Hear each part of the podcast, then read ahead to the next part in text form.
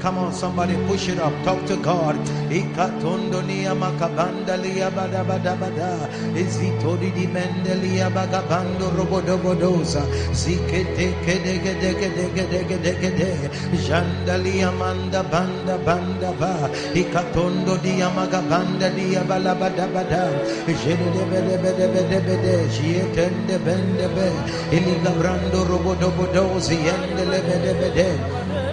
Ila magabando romodo bodo bede bede bede bede bede bede jada bada bada bada bada bada jandolo bodo bodo bodo rabagabanda ria baga baga baga ba jandere bede bede bede bede jede gede gede gede jia tanana bada bada bada. Iri bede bede bede bede jandoro bodo bodo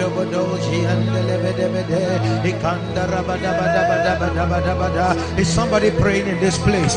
Come on now push it push it. Come on lift your voice and pray. Ikandalia bagabanda rabada bada bada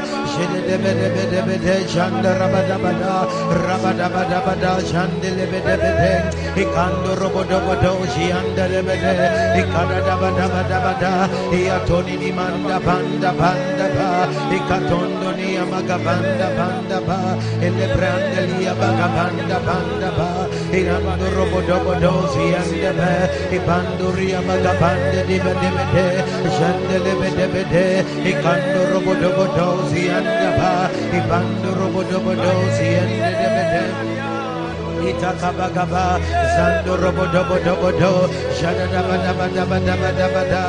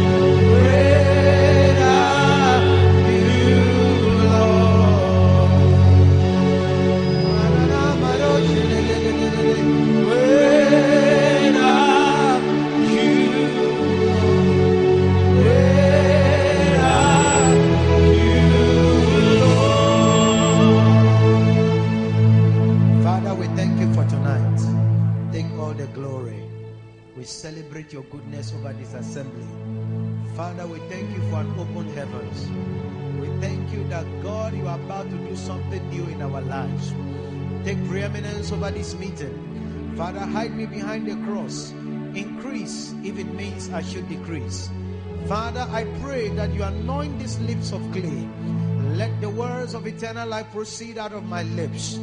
Father, I pray that every word that will come out of my mouth, let it be spirit and let it be life.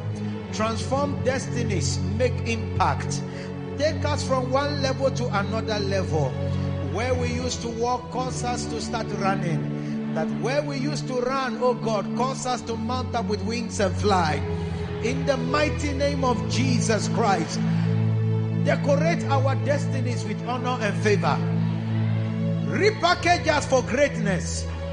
And Father, I pray, let the unctions of heaven fall upon us tonight. Do what only you alone can do. Show forth your glory and grace. Father, I pray that you put a song in our mouths to sing. You write a testimony on our lips to declare that by the end of this encounter, let us receive a 180 degree turnaround. In the mighty name of Jesus, do something new in our lives. Honor your name. Take all the glory. In Jesus' name I pray. Amen and amen and amen. Come on, somebody put your hands together. Give Jesus a Holy Ghost shout offering. Do it like you are lighthouse members.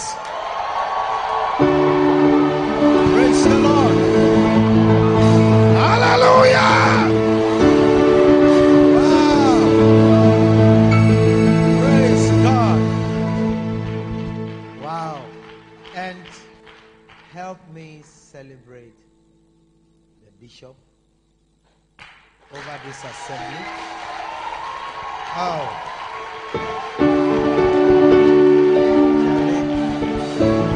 Hallelujah. Praise God. Bishop, you have a wonderful church. It's, it's, it's awesome.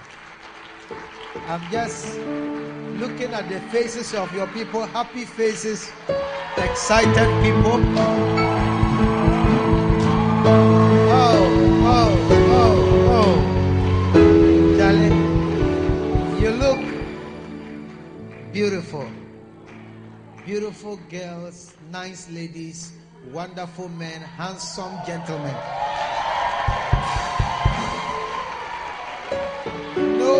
I came to Lighthouse to get a wife.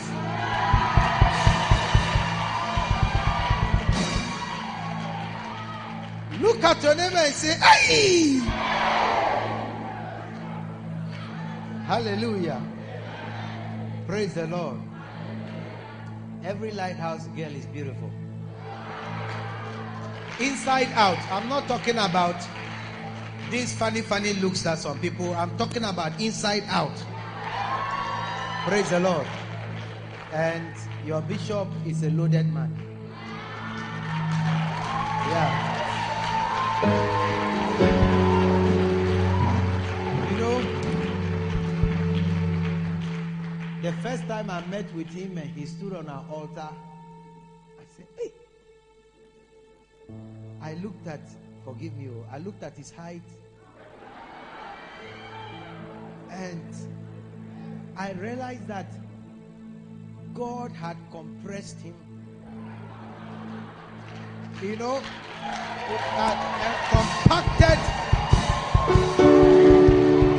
and and and and compacted so much. He's a high density individual. Praise the Lord. Oh my God. Oh yes. Great mass, little volume. Bishop is dangerous. This, that's how Apostle Paul was like. Praise the Lord. So when I see him, I remember Apostle Paul. Too loaded. Come on. Somebody shout, too loaded. Hey! Praise God. And he has a beautiful wife.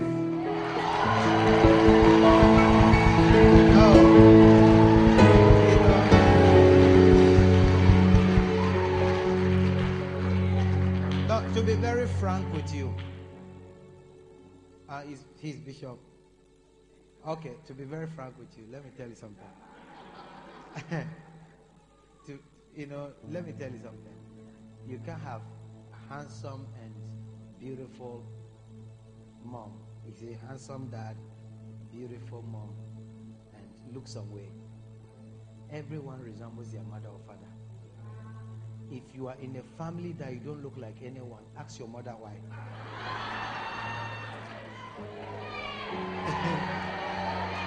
she you she must explain praise the lord hallelujah and so when you have fine parents no one needs to tell you that you too you are fine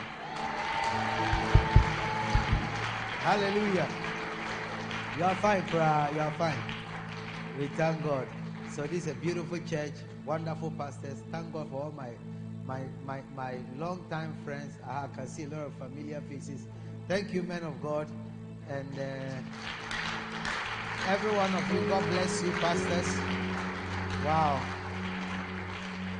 And one of your pastors is married to my sister. Yes, Sister Monigan is my sister. So when I stepped in here, there's a debt on his head. There's a debt because in law has come. Praise the Lord. Clap for Jesus. Please take your seats. Amen. I'm here with some of my mighty men, and um, I have Prophet Francis here. God bless you. Brother Ivan blessed us with a song, and uh, Apostle Bajaba, Pastor Boaz Wadrago is international man. Yes, and we have a number of our watchers. We have Pastor Eric here. And then uh, some of our prayer force members, we have Paul, we have Awudu, we have, in fact, clap for all of them. Amen.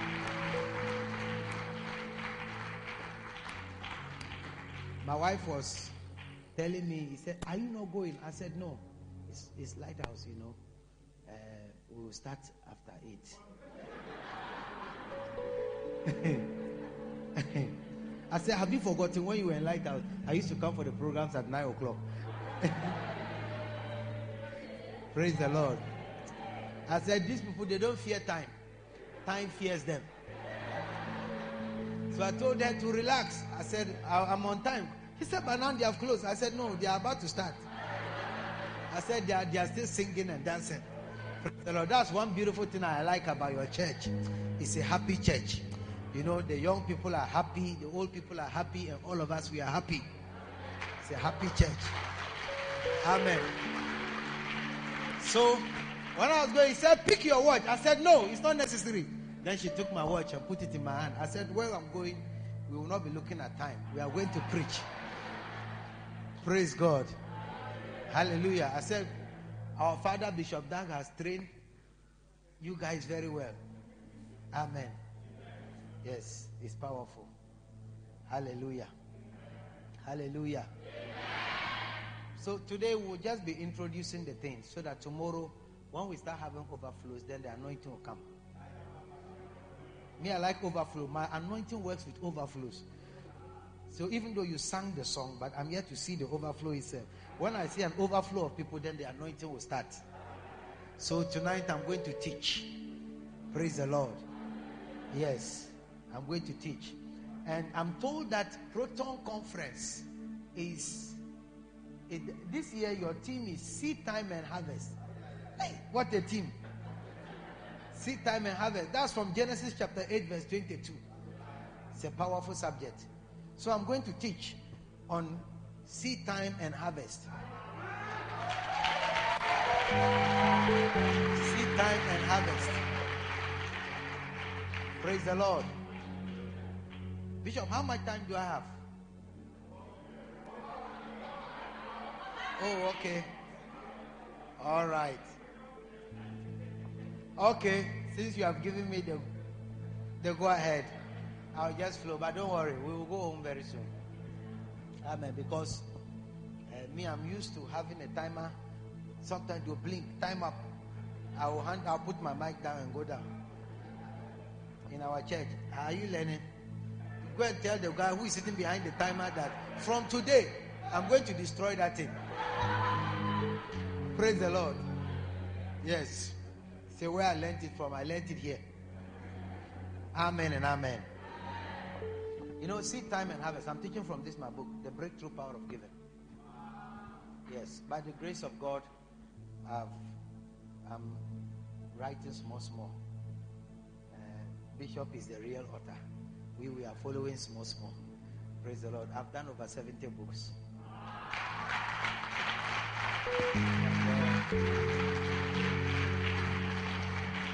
My prayer is that by the time I'm 50 years, I should hit 150 books.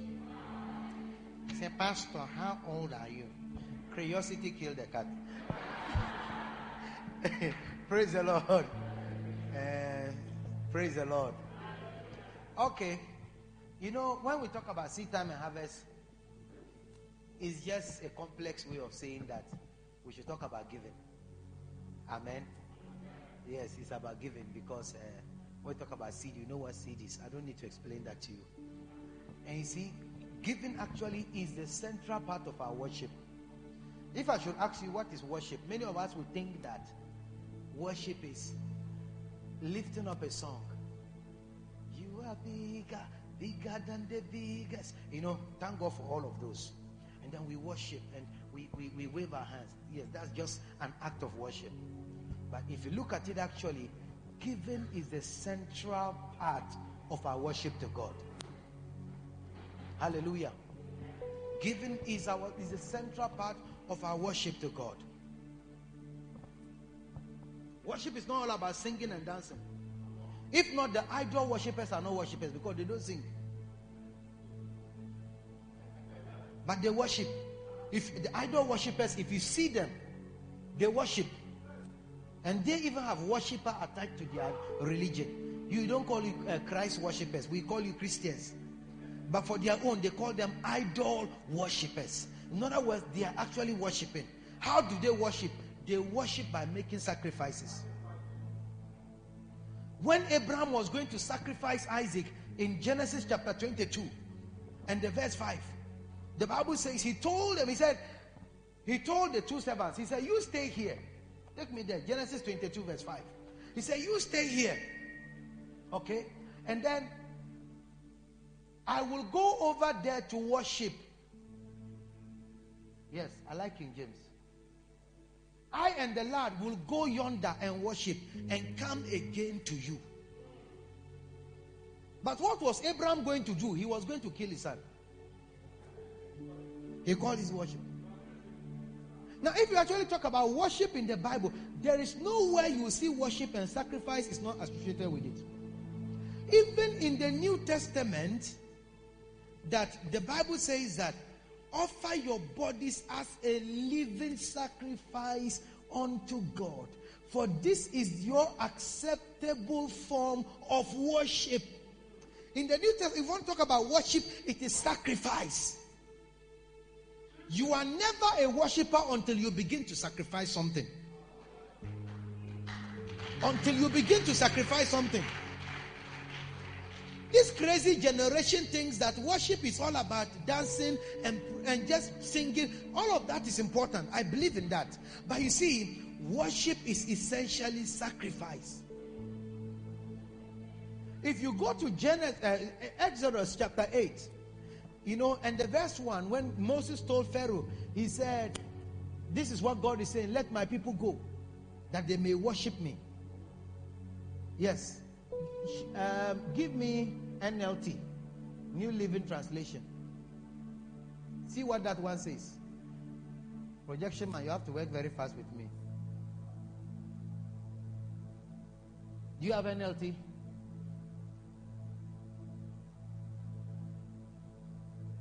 NLT, that's New Living Translation. All right. He says that let my people go that they may worship me. That they may worship me. Praise the Lord. So, what they were essentially leaving Egypt to go and do was to worship God. But if you proceed to the verse 8, Exodus chapter 8, verse 8, you will see what he actually said there. Pharaoh said, I will let you go, that you will make sacrifices unto your God. Each time Moses said, Let my people go, that they may worship me. But when Pharaoh was to answer, he said, I will let you go, so that you will make sacrifices unto your God. So, what Moses meant by worship, Pharaoh understood it as sacrifice. Let my people go. I will let your people go so that they may sacrifice to the Lord. Moses is talking about worship. Pharaoh understood it to mean sacrifice.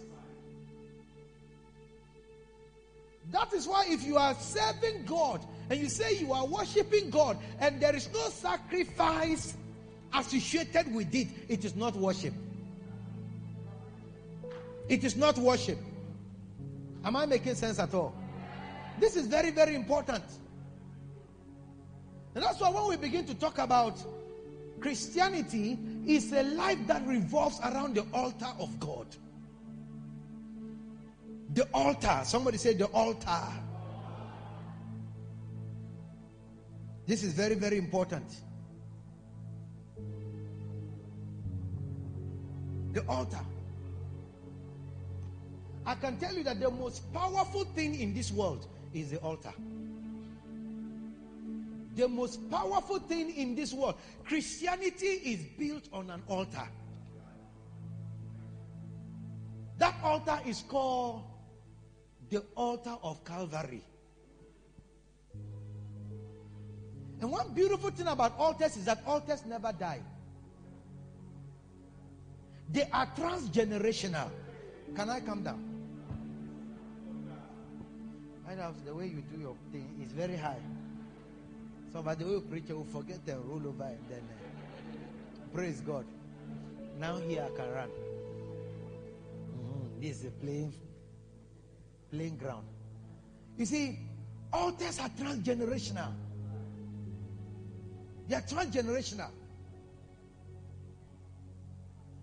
One day, Abraham offered a sacrifice. You know, in Genesis chapter 12, one of the things Abraham did everywhere he went was that he built altars. He was a man of altars. In Genesis chapter 12 and the verse 7, the Bible says God appeared to Abraham and spoke to him. He said, Look, this land where you are standing on, I will give to your seed. I will give to your seed. And that teaches us a very important principle. When you are buying land, buy land that will be useful to your seed. Don't acquire land for your personal use. No, land is supposed to be acquired for your children and your children's children. That one plot you bought, how many children can settle on it?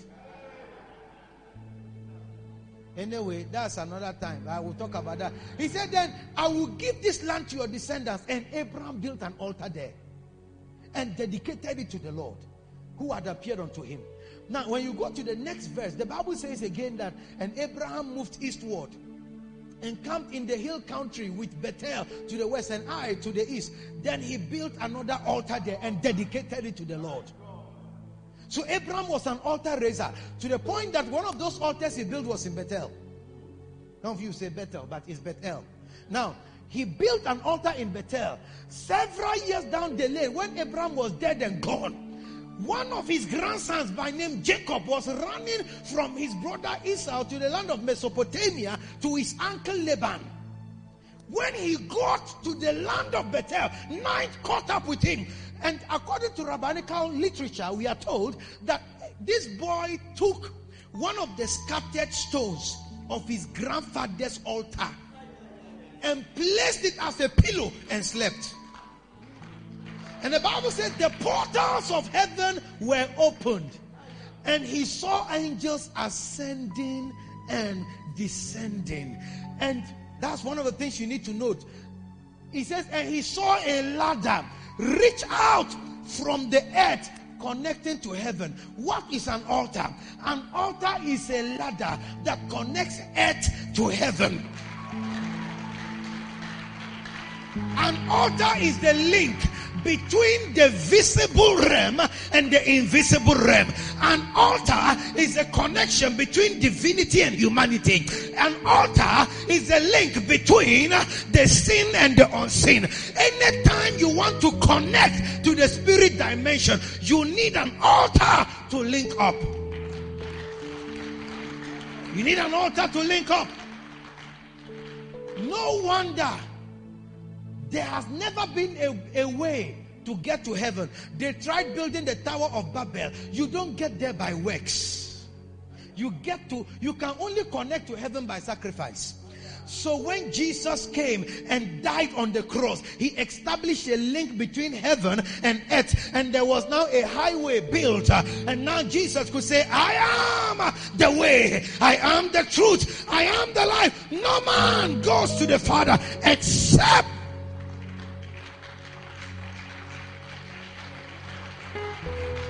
others. Oh, come on, if you want to clap, do it better. Let's have church tonight. Hallelujah. And another interesting thing angels were ascending and descending. And Jacob, when he woke up, he said, Surely the Lord God is here. And I knew not. He said, This is the gate of heaven. An altar is the gateway into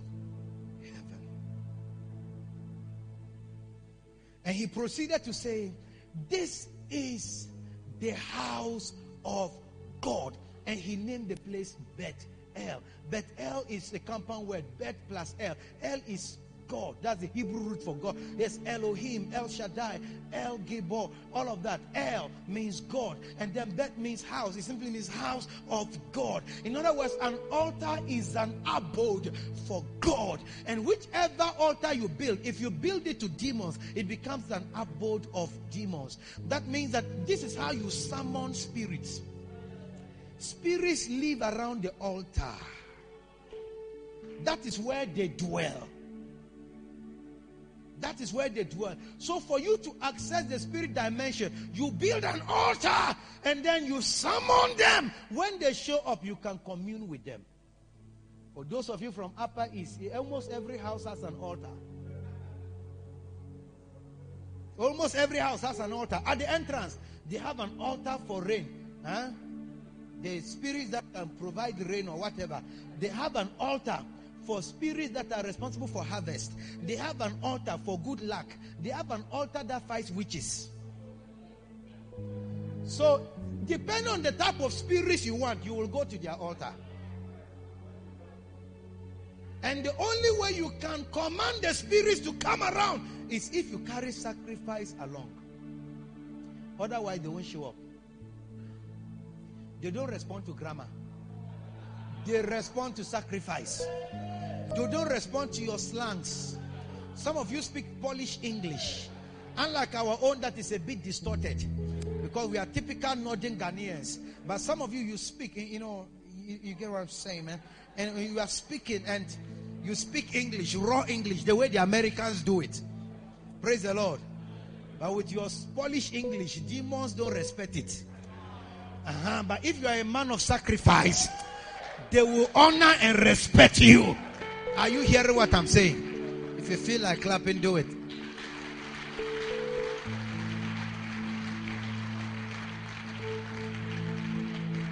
Praise the Lord.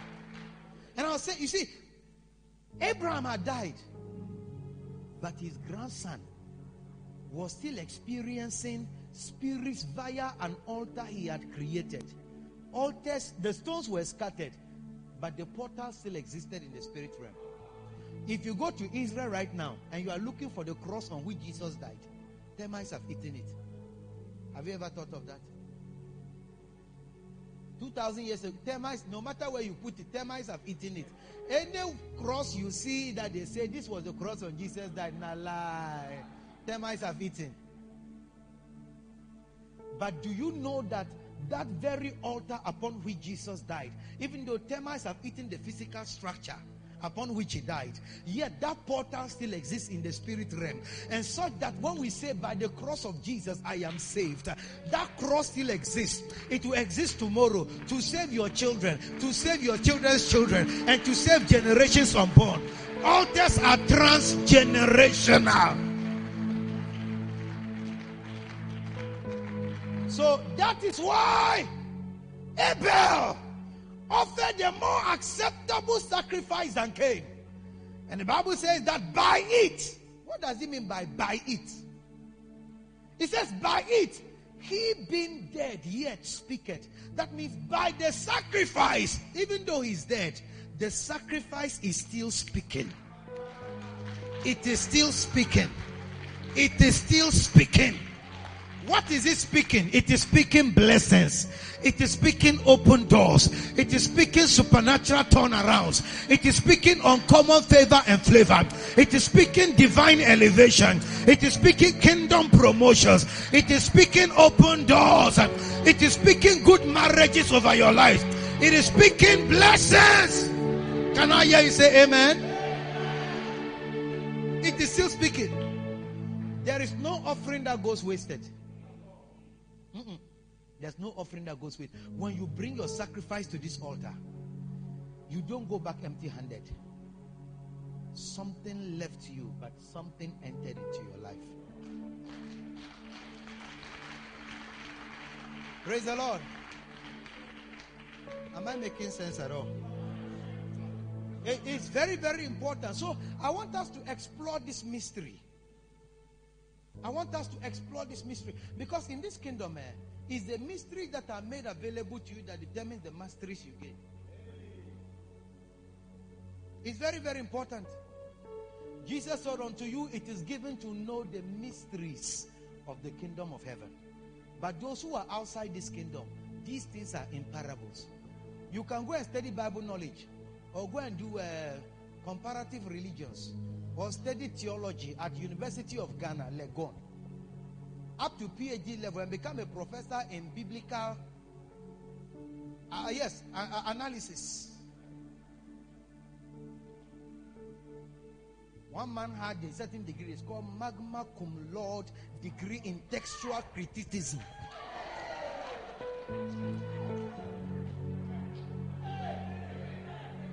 And yet he cannot cast out one demon. It's one thing to know the Bible from Genesis to Revelation, but you may not leave it from uh, Genesis to Revelation. He said, Unto you it is given to know the mysteries. Inside the Bible, there are mysteries and there are parables. But he said, But to those who are without, these things are in parables. Unto you is given to know the mysteries, but those who are not in the kingdom, they have parables. The parables inform you, but the mysteries transform you. The parables are the stories, but the mysteries are the stories within the stories. And so, when you have access to the mysteries of Scripture, you are given mastery over the devil in any time, any day. I think you are trying to clap. If you really meant it, it will be louder. Praise the Lord. Hallelujah. So you need to understand this. The, the, the altar is a mysterious place. It's a mysterious place. In fact, it is used in both realms. When the children of Israel left Egypt, okay, when they left Egypt, and you know the Egyptians had said, uh, "Where are these guys going?" Now you've left your hope. Let's see how you cross the Red Sea. Have you seen how some of your neighbors have marked you? They said, "This far have you come? No further shall you go. Stay there." Yes, you know but the devil is a liar. They go to the to the Red Sea, and when they arrive there, they say, eh, let's see how far they will go. Because in front of them was the Red Sea. Be, on their side were the mountains, and behind them were the Egyptians. Where are you going to pass? But let me tell you the plain truth every mountain is surmountable, every Red Sea is dividable and every Egyptian can be drowned. God will drown the Egyptians in your very eyes. Hallelujah. So God divided the Red Sea, the cross. When they got to the other side of the Red Sea, they said, uh huh. But where are they going? Over here, the heat of the day will scorch them to death. Because in the desert, we have extreme temperatures during the day. They said the heat will kill them. And as they stood there, scorching under the heat, then all of a sudden they saw a thick cloud. It showed up and appeared as a pillar of cloud and shielded them from the UV radiations. And they enjoyed the shade under the cloud of God. Then, in the night, the temperatures went opposite, another extreme. It was so cold, minus 10 degrees. They say cold will deal with them. These people, eh, they don't know. Hey, they think to cross the wilderness is easy. Eh? God would deal with them. And then all of a sudden, our God manifested again. This time, not as a cloud, but he showed up as a pillar of fire and warmed the entire atmosphere. And they enjoyed the day. Our God will lead us. Master will lead us. Savior will lead us. He's a miracle God. How many of you know that song? Our God will lead us. Master will lead us. Savior will lead us. He's a miracle God. He's a pillar of cloud. By the day, he's a pillar of fire. By the night, you can never understand him. He's a miracle God. And God showed up. He showed up. He showed up as a pillar of fire. God will show up as a pillar of fire for somebody. I don't know who I'm talking to, but God will show up as a pillar of fire. Can I hear your loudest amen? Praise the Lord. And then, you know what? They said, where are these guys going? Hunger will kill them. In this world, there's no supermarket, no KFC, no McDonald's. What will they eat? Then, when they were hungry, they started crying to God. He rained manna on them and they ate. And the people said, forget. If you eat, won't you drink? Now, this one, their thirst will even intensify. They will die of thirst. This your neighbor, sir. Praise the Lord. But when they were thirsty, he gave them water out of a rock. They didn't pay water bill.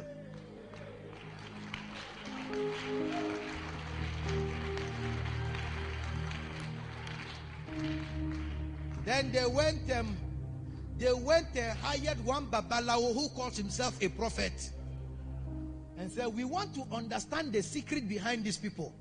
Show us how to discomfit them. Come and curse them for us." And then they brought this man called Balaam. They paid him a prophet for hire. They hired a prophet and paid him. He said, How much is your per day? and they paid. And so we want you to come and curse these people for us. And when this man came, he said, Are you really sure you want me to curse them? He said, Yes. Then build me here seven altars. Build me here seven altars. You see, that guy that wants to destroy you in your office, eh, that he's ready to do anything, no? They are ready to do anything. At midnight, one o'clock, he's holding a fowl and walking to one babalawo and get there and say, Wise one, Baba. The eye of the ghost. There is this woman in my office. She has received double promotion in one year. Baba, I am not excited about it. You must do something. She's moving too fast for my liking. He said, Are you really sure you want her to be brought back? Say, Baba, whenever she takes two steps forward, please propel her 10 steps backwards. Baba will say, Are you sure you want me to? Say, Yes, Baba. Then build me here seven altars. And the people of the world will never say it is too much. They will do it. For what they want to destroy, they will build seven altars. Will build seven altars. Say, Baba, there's some girl be eyeing the man I'm eyeing. If we are not careful, eh? The way the girl walks and the man has been looking, he doesn't look at me like that. Baba, you need to do something. If not, I will lose this battle. Are you sure? What do you want? He said, Baba, make the man angry when he sees the girl. Let him give her some dirty slap. Uh, do you really want me to do that? Yes, Baba. Then build me here seven altars. And the people of the world will not say it's too much. Oh. And sacrifice on every altar a bullock and a ram. So seven bullocks. You see, it's only in church. You take first offering, second offering, but third offering, church is empty. Cannot coming to church. You talk about first offering, second offering, third offering. What kind of church is this? What kind of church is this? And eh? one offering, second offering, third offering. Me, me, nowadays churches they like money too much. If you think church collects offering, then go to Baba. you don't know what we are talking about. Uh, seven bullocks, seven rams. Baba will close his eyes and collect it. All that will pour on the altar is the blood. Where is the meat going? Baba has a butcher shop. He will sell. Praise the Lord. Thank God all your offering goes into the work of the ministry. Thank God your all your offering, oh. But as for them, it's only the blood, the meat. Even the feet, they'll use it for wele. Praise the Lord. Hallelujah. Hallelujah. I want you to understand altars work in both dimensions. Altars work in both dimensions. Praise the Lord. I want to show you the mystery of altars. Are you ready? Number one, please understand this. The altar is a place of victory. The altar is a place of victory. Take me to First Samuel chapter 7, verse 7. I love this. 7 to 10. He says, First Samuel chapter 7, verse 7. When the Philistines heard that the children of Israel were gathered together at Mizpah, the loss of the Philistines went up against Israel. And when the children of Israel heard it, are you projecting it? First Samuel chapter 7, verse 7. When the children of Israel heard it, they were afraid of the Philistines. Verse 8. And the children of Israel said to Samuel, Cease not to cry unto the Lord our God for us, that he will save us out of the hands of the Philistines. Praise God. Verse 9. And Samuel took a sucking lamb and offered it as a burnt offering, holy unto the Lord our God. And Samuel cried unto the Lord for Israel, and the Lord heard him. Now, watch this. Verse 10. I want you to pay critical attention to verse 10. And as Samuel was offering up the burnt offering, please say this after me. As Samuel was offering up the burnt offering, the Philistines drew near to battle against Israel. But the Lord thundered with a great thunder on that day upon the Philistines and discomfited them. And they were smitten before Israel. When did this happen? As Samuel was offering, as Samuel was offering the burnt offering, the Lord thundered out of heaven with a great thunder. As Samuel was offering. Do you know that as you're offering your sacrifice to the Lord, thunder strikes from heaven against your enemies? Thunder strikes from heaven against your enemies.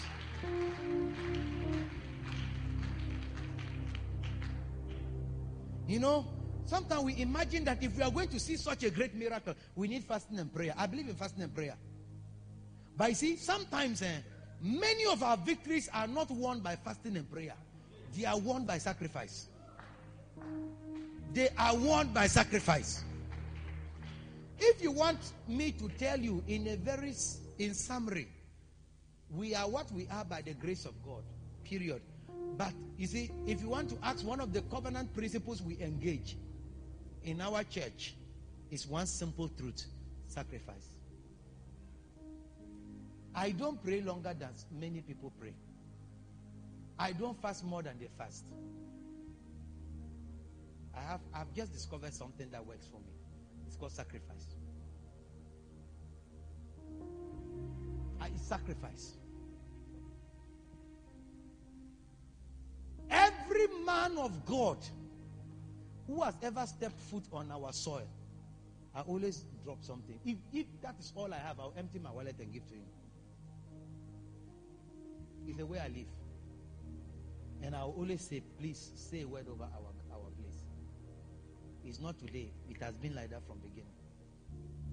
I was in Accra when mommy was in the church, and then I heard that Bishop K had passed by the church. Yes. I said, Bishop K is there. Say yes. I said, run, pick a sheep, put it in his boot. Let him go home with it. Bishop K cannot, and give him oil to pour on our ground. That's our secret. It's as simple as that. We are, and if you ask me, I am an amalgamation of anointings. The, the anointing on this house is on me. The anointing of bishop is on me. The, look, I'm a combination. Because I summon the spirits of those men via sacrifice. They must come. Blood is a delicacy in the realm of the spirit. Uh, spirits like blood. Uh, just like some women like chocolate. Spirits like blood. Praise the Lord. Isn't it true? Don't you like chocolate? How about flowers? Praise the Lord.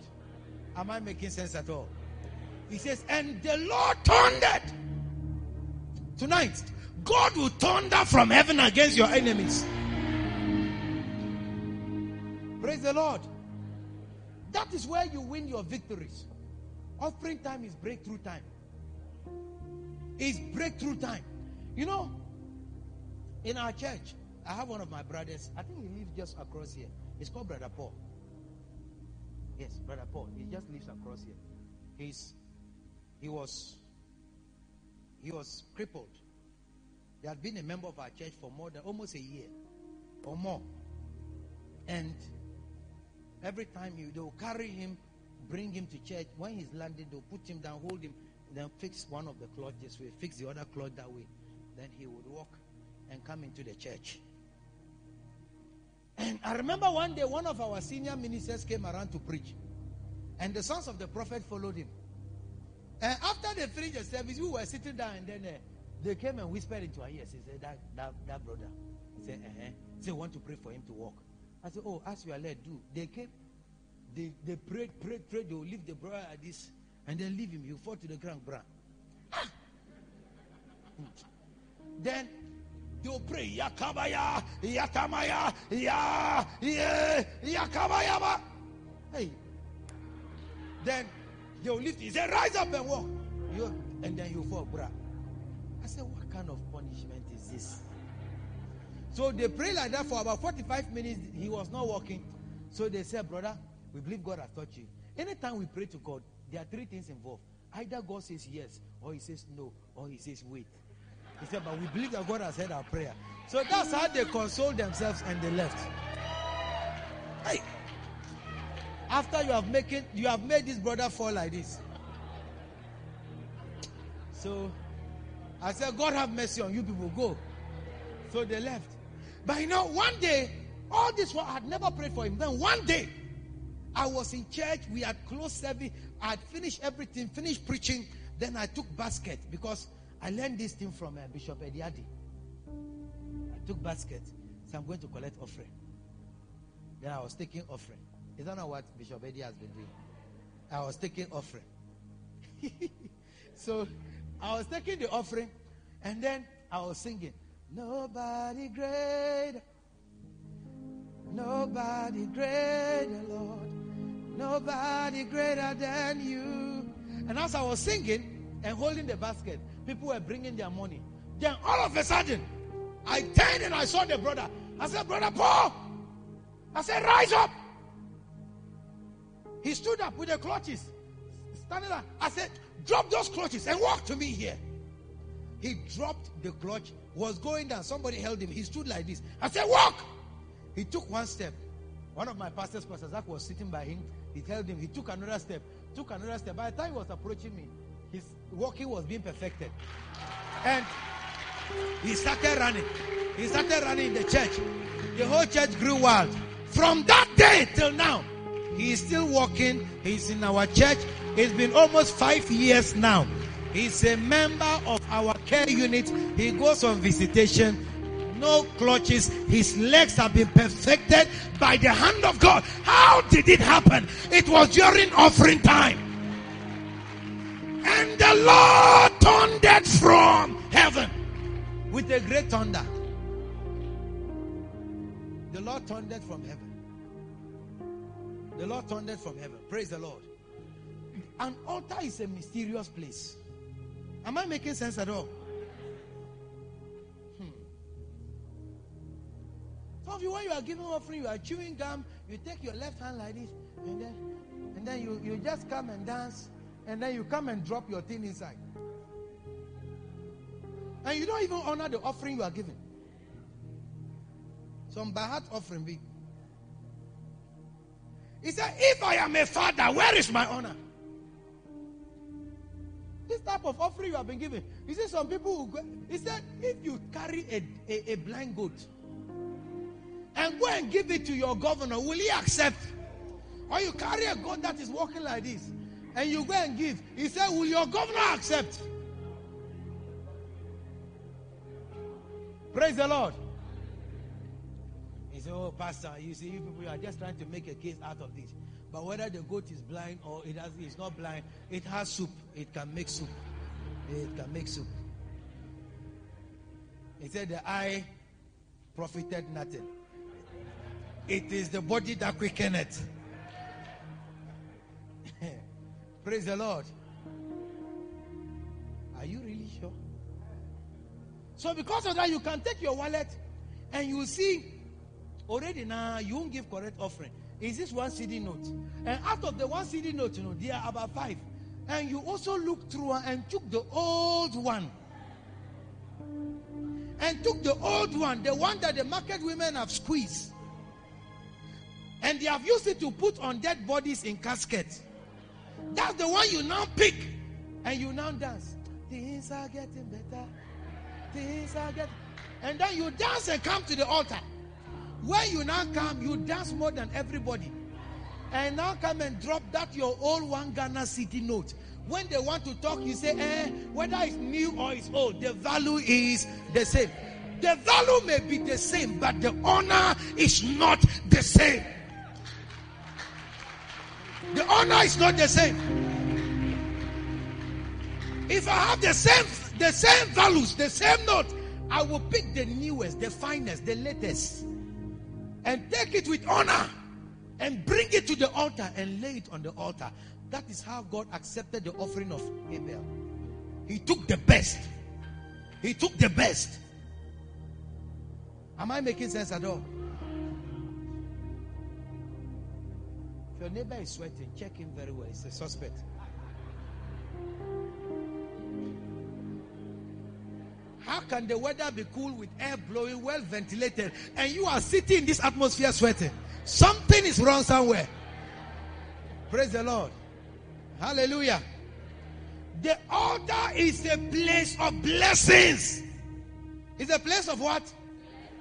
Hey, it's your covenant linked to multiplication. It is your supernatural catalyst to breakthroughs. Praise the Lord. In Exodus chapter 20, verse 24, I love this scripture. Hiya, yeah. Exodus chapter 20, verse 24. Look at what the Bible says. Build for me an altar. Oh, King James. Uh, yes, this NLT. I saw the language I changed. An altar of earth shall thou make unto me. And shall sacrifice thereon thy burnt offerings, thy peace offerings, thy sheep, and thy oxen. You see, before we started making these things, okay, Before we started making these things, in our church we use baskets. Before we started making all these things. This is not the perfect will of God. Let me just shake our kingdom small, including myself. You see, this is not the, the perfect will of God. from the from from from Adam. Before the New Testament, people, some of them started using offering chest, chest or boxes. The only place where you could bring your sacrifice was on the altar. Is because we have modernized our churches now, including our own, we pass offering baskets around. But the best place to make your sacrifice is to walk to the altar and drop it. Is to walk to the altar. He said, An altar of earth shall thou make unto me, and shall sacrifice thereon. Thereon, on, not in.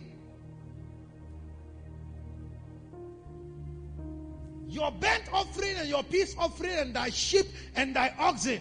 And in all places where I record my name, is God's name recorded in this church? Do we have the name of God recorded? When we were dedicating the church, we dedicated this church to the Lord. This is where the name of the Lord is recorded here. What is the difference between this building and that hall? What's the difference between this building and any other hall that has been built? Sister Doris is here. What's the difference between this one and John Agama Hall? What's the difference between this and William Adele? What's the difference between this and the conference halls that are in Modern City and then the Mariam Hotel and other hotels? The difference between them is that they have a stage, we have an altar. They have a podium, we have an altar. They have a rostrum, we have an altar. This is not a stage, this is an altar. Because spirits come to commune with mortals on this place. And he said, You are to bring your offering here. Where my name is recorded. And what what God says, when you bring it, He says, I will come down. I will come down. I will come unto thee. And what will I do? I will bless thee. The altar is the place of blessings. When you are bringing your offering, be conscious of this. That I am not walking to an ordinary place. The secret men, the Jew men, they have their they have their mystical sanctums. They have their their fetish shrines. If you want to consult them, they won't tell you meet me in my office. They will say meet me at the shrine. Because that is where the spirits are there to commune with you. This is where God comes down. Hayaya. You are a businessman. This is the place to come and to determine the next phase of your business. This is where you stand and decree and declare that upon this altar, my business is shifting. My life is changing dimensions. I am moving to higher altitudes. I can never be the same. This is the place. I will come down and bless you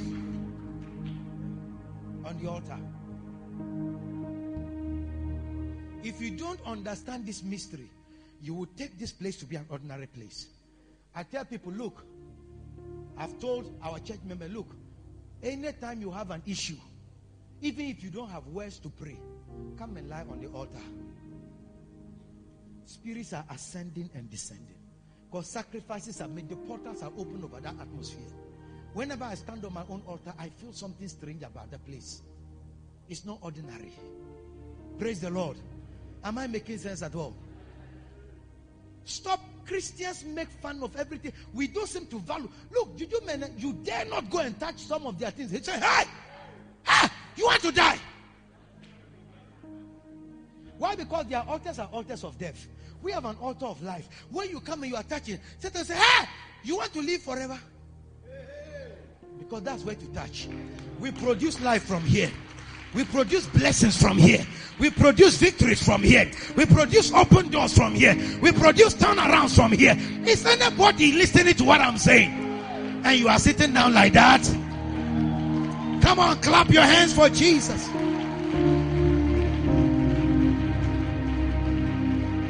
Copy what your bishop is doing. If you, I don't know whether it's a practice here, but in our place, eh, by the time you declare one word, our people understand. They will troop to the. If you are not, you saw what they were going to do to Bishop Epa. You see what they were going to do to Bishop Epa the other day. They almost strangled him to death on the altar. You don't. As a man of God, you pronounce blessing. You have to stay up there. When you come down, our people will rush and they will push you down. My people, you see the protocol, they are always standing when I'm preaching because by the time the people will troop in their thousands and flood the altar. What are they coming to do? They are coming to pour their seed. They are coming to pour their seed. Am I making sense at all?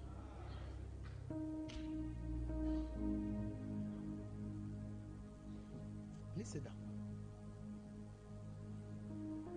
Praise the Lord. This is serious. Oh. Solomon went to a great high place in Gibeon. The altar is a high place. It's an elevated ground. That's why the altar is never the same level with this one. It's a great high place. It's a high place. Somebody say high place. It's an elevated ground. It's not a stage. It's not a platform. It's not a rostrum. It's called an altar. Stop calling it by the wrong name.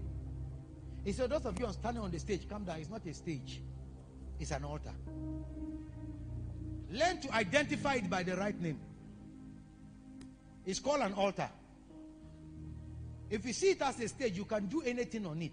But if you understand that this is an altar, you understand that it's a place where spirits commune with mortals. Am I making sense at all? He said it's a place of the blessings. The Lord will bless you from this altar. Amen. So always stay attentive and sensitive to everywhere proceeding from the altar. That's how your life is turned around. That's how your life is turned around. That's how your life is turned around. You see, it's the place of blessings. You must contend for the blessing. No? Somebody say, contend for the blessing. Many Christians don't value the blessing, no, Bishop. They don't value the blessing. See, Christian, when they say God will bless you, you are sitting down, Miss Ghana, with your base, and you are looking high up in the air. No shaking. When you are walking, cry, your cat walks, you walk. Cocky, cocky, cocky, cocky, cocky. We are not here to show slim waist and big or well endowed back. No, we are here to we are here to transact business with God. Praise the Lord. Hallelujah. Contend for the blessing. Oh, Bishop visited us. You see that when we were, when the man of God was pronounced, me myself, I was down on the ground. I was down on the ground collecting. Because I know what this thing is. So, this is not a place for dignity. I like, I claim. I claim. I say, I receive.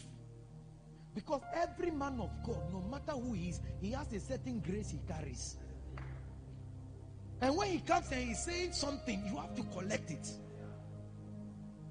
That's why I say, me, I'm a product of many anointings. No man of God escapes me.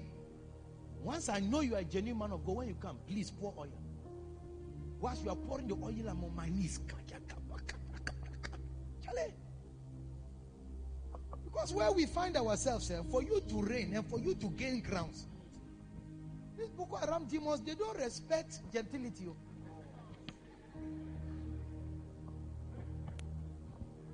Some of you, the reason Satan can pat on your head and say you are a good boy, you are a good girl, is because you are too gentle for battle. Gentility is the bedrock of calamity.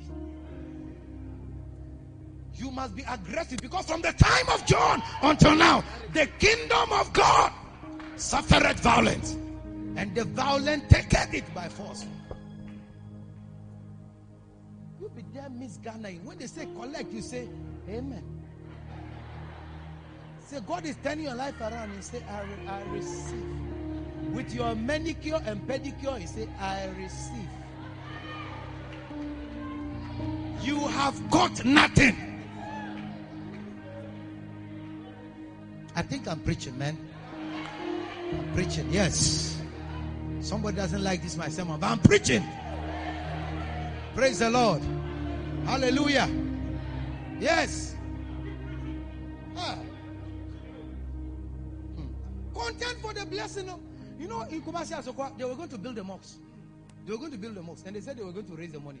You know, if it's in church, usually we'll organize fundraising committee, and then we'll have the chairman of the fundraising committee, and then we'll put a big table up there. Then they will sit down. Then we'll say, Mr. Chairman, your audience, your audience, your chairman, and then chairman will take over. You don't know what he's saying. He's just sitting there. They agreed among themselves that they were going to raise funds, and they said everybody should bring a certain amount. That was the agreement to build the mosque. Then one Alhaji just came. He was not part of the meeting. When he came, they said, Oh, this is what we agree. He said, No problem. Yeah, I'll build the mosque. And he went and signed a check to pay for the contractor the full sum of the mosque that they should construct it.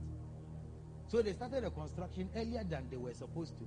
When the rest gathered with their money, they said that, oh, this Alhaji has already paid. They became annoyed and they gathered. They were looking for him to beat. That he want that.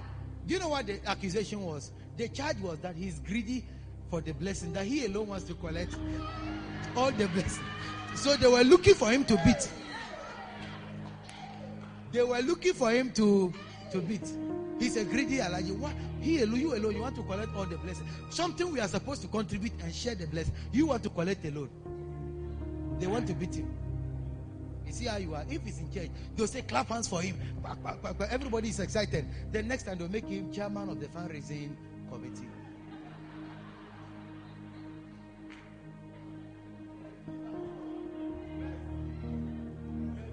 Hey! Contend for the blessing. You have to fight for it, oh. You have to fight for it. Esau chased Jacob. Say, You must come back. Bring me my blessing. Praise the Lord. Do you value and treasure blessing? When a man of God says, God bless you, do you value it? When a man of God says that your life is going to change, do you value it? Some of you, we have prayed for you. We have poured oil, oil on your head. We've laid hands and laid legs. We've done everything. Nothing is working. It's not because there's no oil on our head, though. It's because of your sensitive. You are not sensitive to the anointing and the blessing. You know, they did a research. They did a certain simple experiment. They gave alcohol, one bottle, to one guy. The guy took it and went off. They gave three bottles to another guy. The guy took it and was still, his eyes were open. Then they gave five bottles to another guy. The guy took it and was walking normal. Nothing happened to him. So they concluded that it is not the volume of alcohol consumed, but the body's response to the alcohol.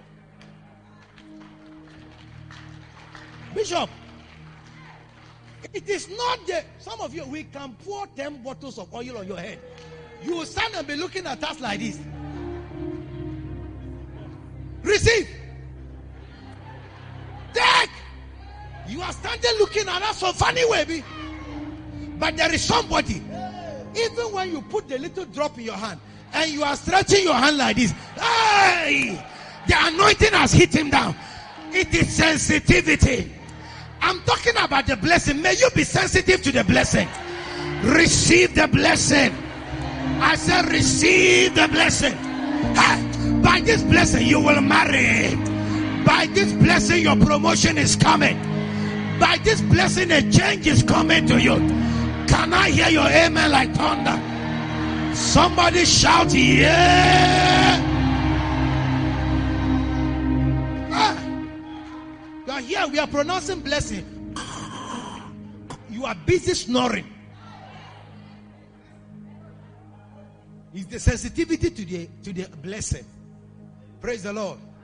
You are blessed. Hey, I declare you are blessed. This year, what your hands have never touched, you will handle them. Receive it in the name of Jesus.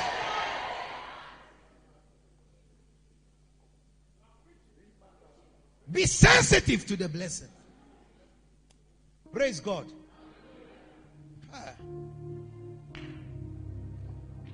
Let me tell you something. Listen down. Let me continue.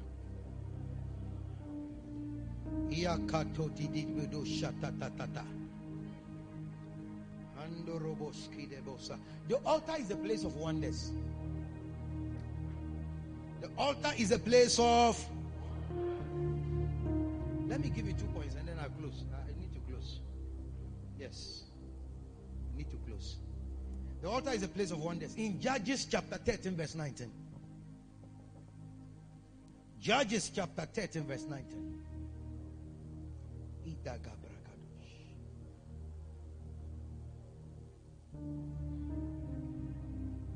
Mm-hmm. So Manoah took a kid.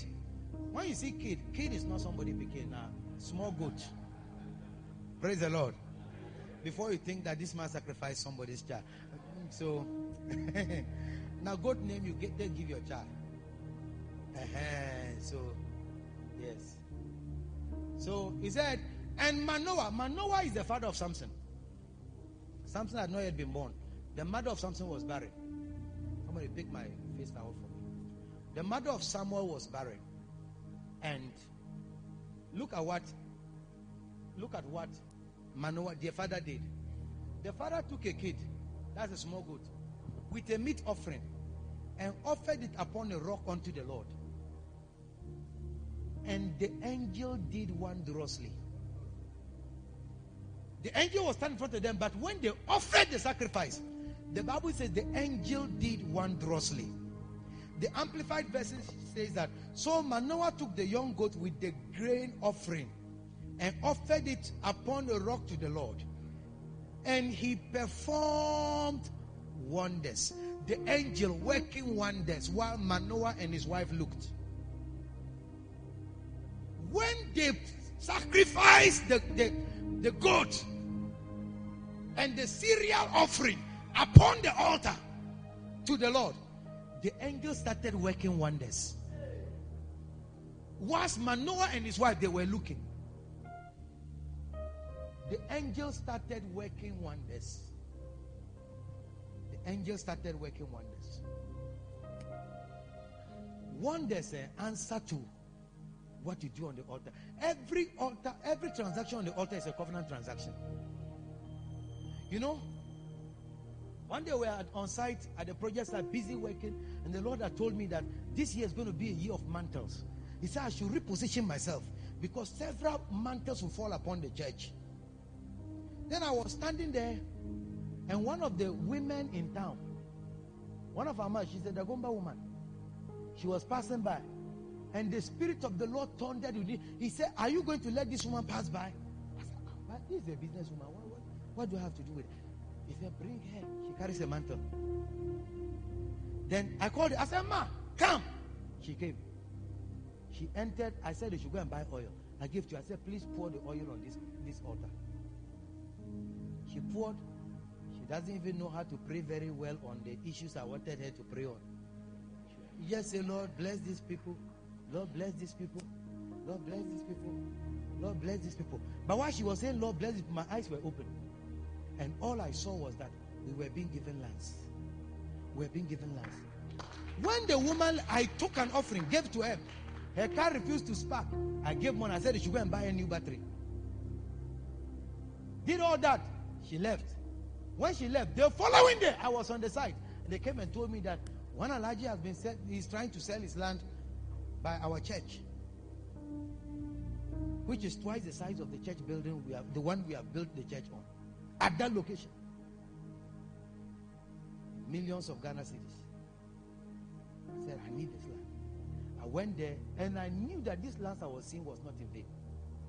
I went there before I knew, shim, this man slashed the price almost into half. He said we should take it.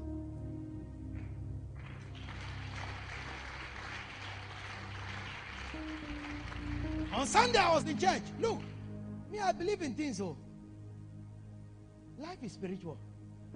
Stop living it on a physical plane. Everything you want to work, and say, Me, everything I have, all my car, my house, everything I have is by my sweat, is by my hard work. You think it's something to boast about? If you are living by sweat, you think it's something to boast about? It's a curse.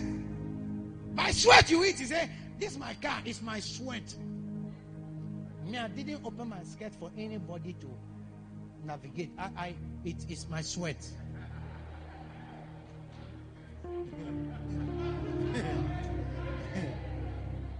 He says, It's my sweat. Yes, don't let them navigate. But what I'm saying is that believe in an element called grace, favor, and blessings.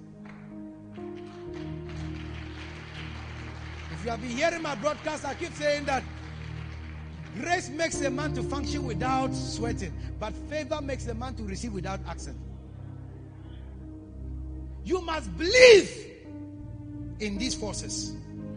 If everything you have in life you worked for it, you are living by works and not of grace. If it is of grace, it's not of works. If it's of works, it's not of grace. You should come to that point where little input should generate great output. Where you sow half a bowl and reap hundred bags. That is the mark of the blessings of God. Are you hearing what I'm saying? I was sitting on Sunday, somebody brought. Doc, eh, and give. They said, a land. I'm giving it to you. We collected. Today I was in my house. Somebody came. The papers are lined up. Brought me the papers. He said, The Lord has spoken to her some lands for the church. I said, How many? He said, 52 plots.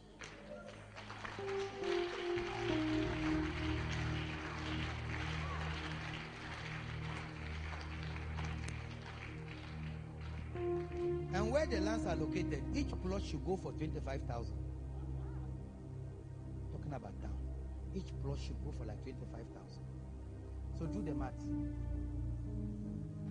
25k times 50 kra. How much is that? How much is that?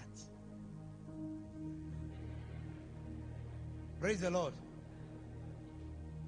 And look, believe in, God to give you. Th- he said that even your salvation was given to you freely.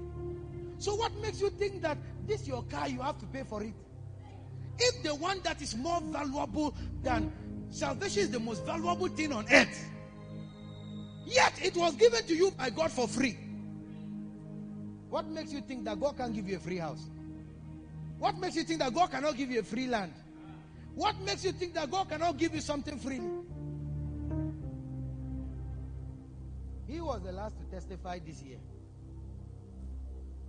I just called him to my house. I said You should come. He came. He didn't know why I was coming. I handed some keys to him. Somebody had brought a car, packed it in my yard, and said, Give it to Prophet Francis. I gave it to him.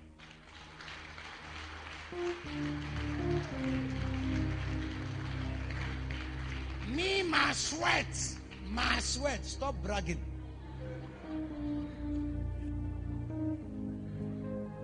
Are you hearing what I'm saying? He said in Tamale, the people are poor, minus me. Say, I am poor. Stop saying we are poor. You and who? If you want to be poor, be poor. I cannot force you. But as for me and my house, we are blessed. I say we are blessed. Somebody shout amen. Praise the Lord. Hallelujah. Am I making sense at all? Ah, I was talking on this. Let me continue. Sit down. The altar is a place of wonders. The place of wonders. Now, take me to the next verse. Next verse, verse 20. For it came to pass when the flame went up toward heaven from off the altar that the angel of the Lord ascended in the flame of the altar. And Manoah and his wife looked and fell on their faces to the ground. Apart from the angel doing wonders, as the flame is ascending to heaven from the altar, the angel used it as a staircase. It's like a lift. And it lifted the angel to heaven. That tells you that the flame of the altar can carry anything to heaven. It can carry your prayer request. It can carry your burdens. It can carry your troubles. It can carry your affliction. It can carry all those issues and present them before the Lord. It's a mystery. Am I making sense? That is why, and it wasn't long. They conceived and gave birth to a son called Samson. Samson is a product of the altar. Strong boy. You want a strong boy? This is where you get them at the altar. Not this boy that here know they hear matter. Coffee. Ah, coffee is causing problem everywhere. Praise the Lord. Am I making sense at all? Almost everyone who had a miracle conception in the Bible is connected to an altar. Is connected to an altar. Even Elkanah and the family, they used to go and make sacrifice. In Shiloh. And they went again and Hannah conceived on the prayer altar. How about John the Baptist? It was from the altar that Elizabeth conceived. Look at Luke chapter 1, verse 11. Luke chapter 1, verse. I'm showing you what you can get from the altar. Luke 1 11. And there appeared unto him an angel of the Lord standing on the right side of the altar of incense. Do you see that? This talking about uh, John the Baptist's father. Oh. And gave him that order that Elizabeth was going to conceive. That's where it happened. One day I was preaching in one of the villages near my, my town, my hometown. And once I was there, that was quite a number of years ago. I was preaching, and then one woman, you know, in the village, the women tie their money, they don't use a hand, they tie their money in their cloth. And this woman came, whilst I was preaching, she untied the thing and walked and came. I could see the money, it was one Ghana cedi. She carried like this and came to the altar and dropped it, got up and walked back. While she was going, I said, Madam, come here. She came back. And I hit her belly. She landed on the ground. Raise her up again. She landed. When she landed, she went and sat down. The following year, I was there to preach. I remember 29 December. I went back there to preach. And whilst I was preaching, there was one woman that was coming. And she was dancing. He has done for me. He has done for me. He has done for me. He has done for what my mother could not do. He has done oh, what my father could not do. He has done. He has done for me. He has done for me what my mother could not do. What my father could not do. And as she was dancing, she was holding a baby. And she came. Disrupted the preaching. So I stood, waited, and we sang a song and we danced. When she came, I said, Madam, what is the problem? You are stopping my sermon and sing with the song. He said, Pastor, do you remember me? I said, No. He said, Look at me carefully. I said, No. He said, Look. I said, No, I can't remember you. He said, I am the woman. I said, Which woman? Because I'm not aware of any woman. My hands are clean.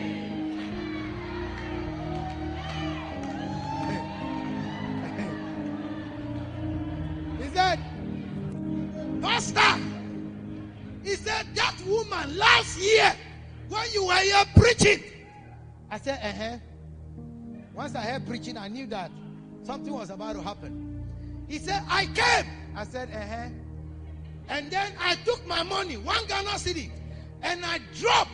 He said, I've been looking for a baby for 11 years. He said, This is the one Ghana cedi baby.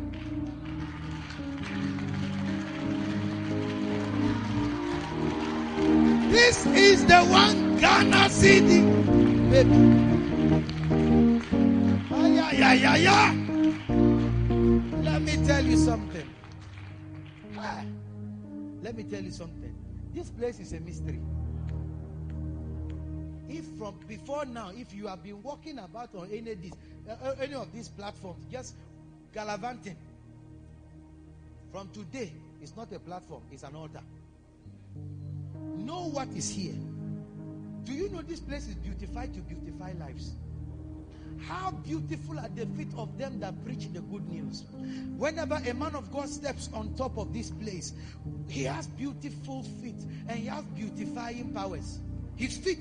Every man of God's legs has beautifying powers.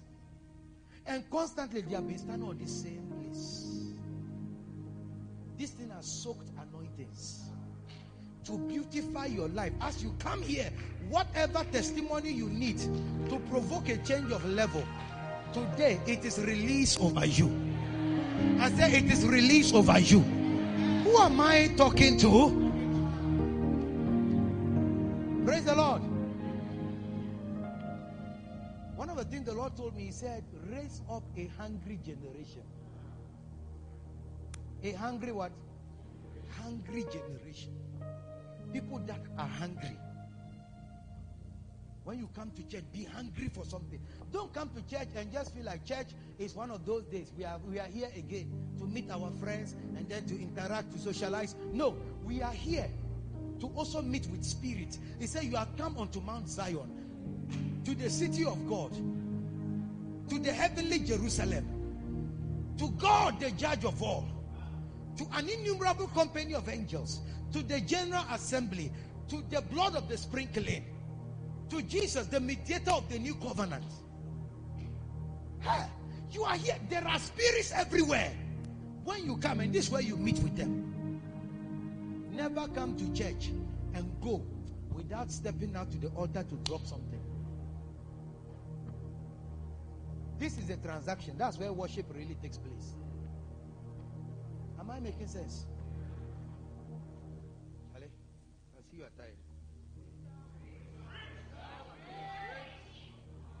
Praise the Lord.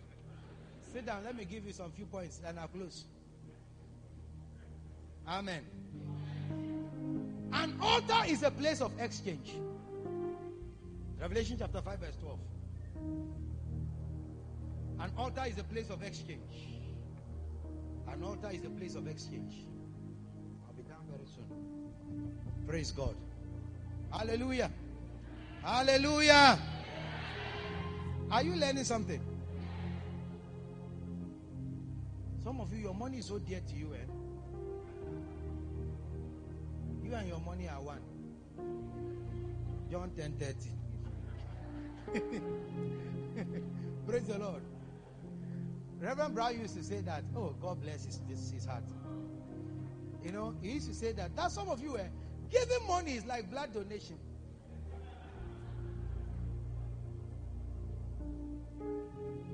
Praise the Lord. Where destinies are transformed. I'm a product of the altar. I'm a product of the altar. When one day I went to my village to go and do some powerful program, the Spirit of God moved. You know, sometimes you go for a meeting, you know God has moved. That day I knew God had moved. Powerful. The power of God was moving. When I was walking out, the people were shouting, This man is powerful. He's anointed. I knew that day the God had moved. As I was going, oh, they were shouting, say power. Say power. God had moved. Then when I got to the house, one of my aunties came, my mother's junior sister. She came to the house. He said, Aaron. I said, Ma. He said, Do you know why God is using? I said, No, tell me if you do. He said, I'm not surprised. I said, uh-huh. He said, When you were a baby, I remember in our church, it was harvest. We call our annual Thanksgiving and fundraising service harvest. He said, It was harvest time. And everybody had come to give. And in my village, people come and give a uh, yam. They will come and give granite, bags of granite. You enter inside the church, you see bags of maize everywhere on the altar. Then you see sheep and goats. They'll bring them and tie them at the altar in the church. That's their offering. So he said, after everybody had given, Pastor was preaching. It was one Reverend Jeremiah Combat in those days who was in the church. He said the old man was preaching. And as he was preaching, he said, Your mother got up with tears in her eyes and said, She doesn't have money to give, she doesn't have a bag of maize to give, but she wants, she has a child, she wants to give to the Lord. And then she laid me among the goats on top of a bag of maize.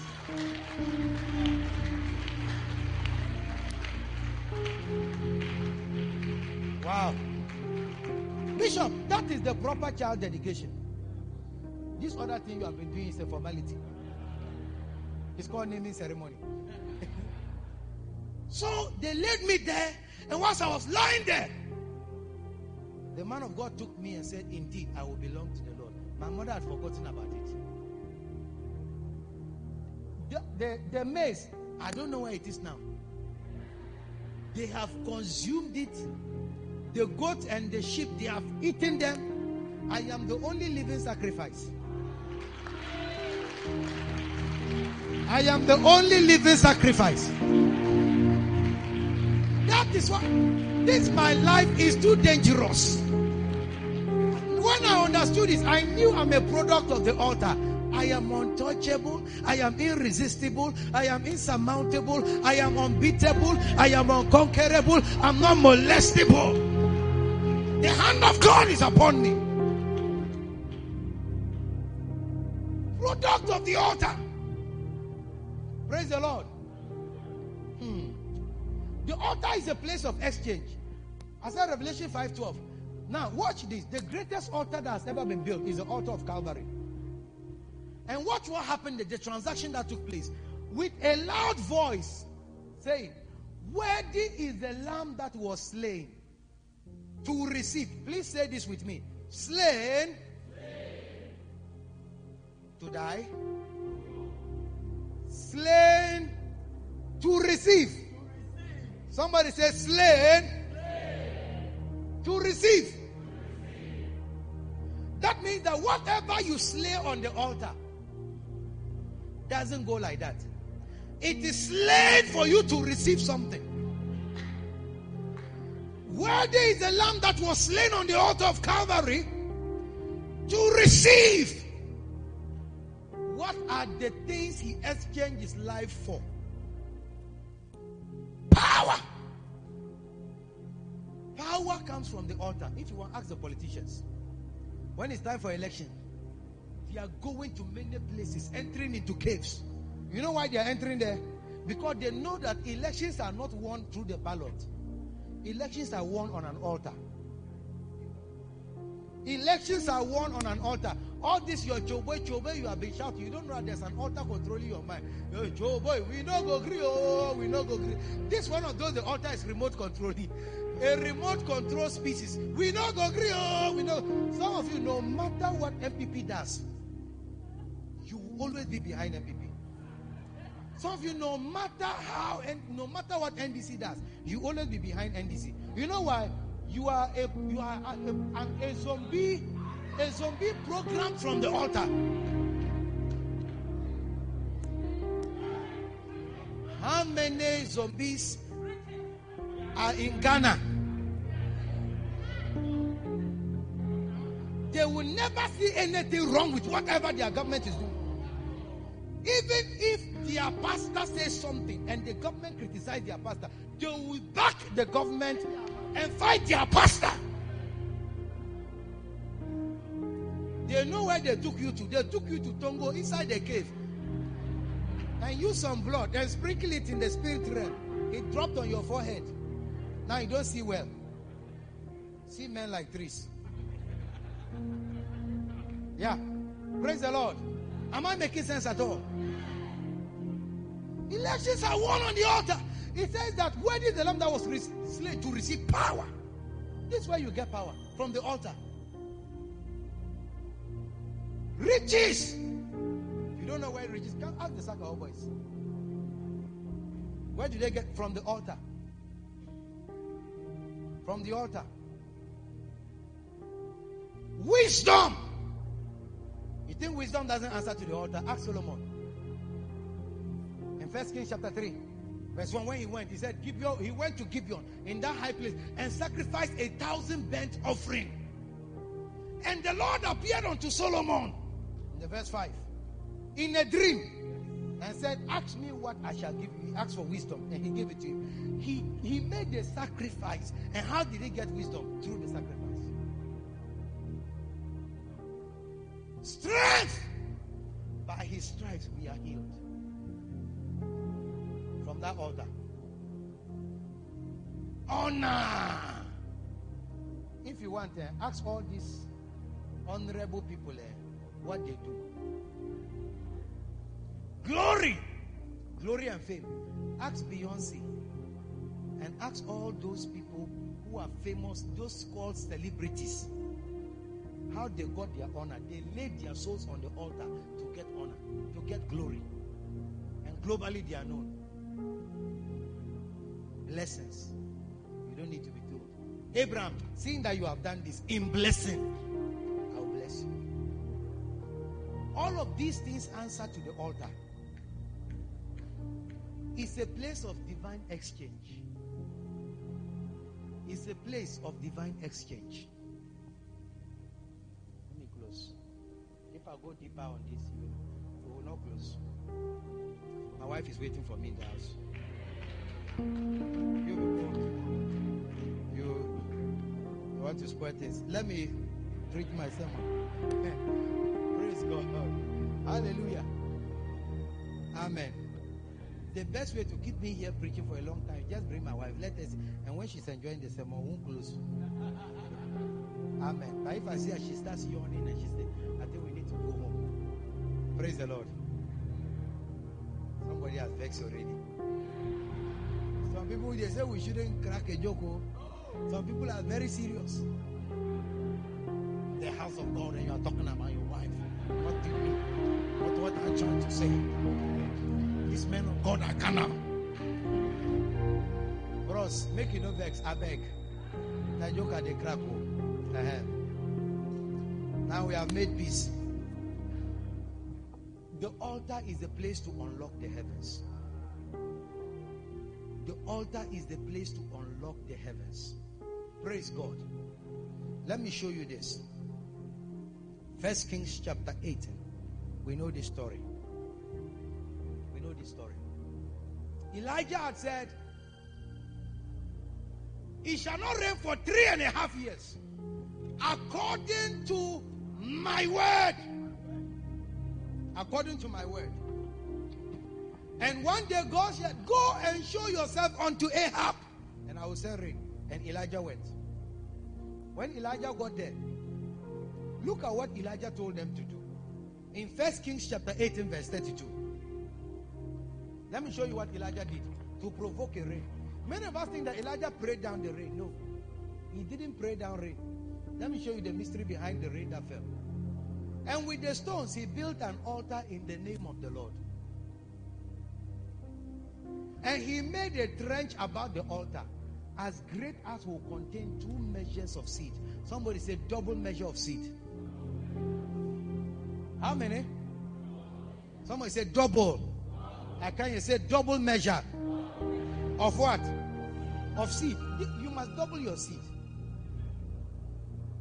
And look at what happened next.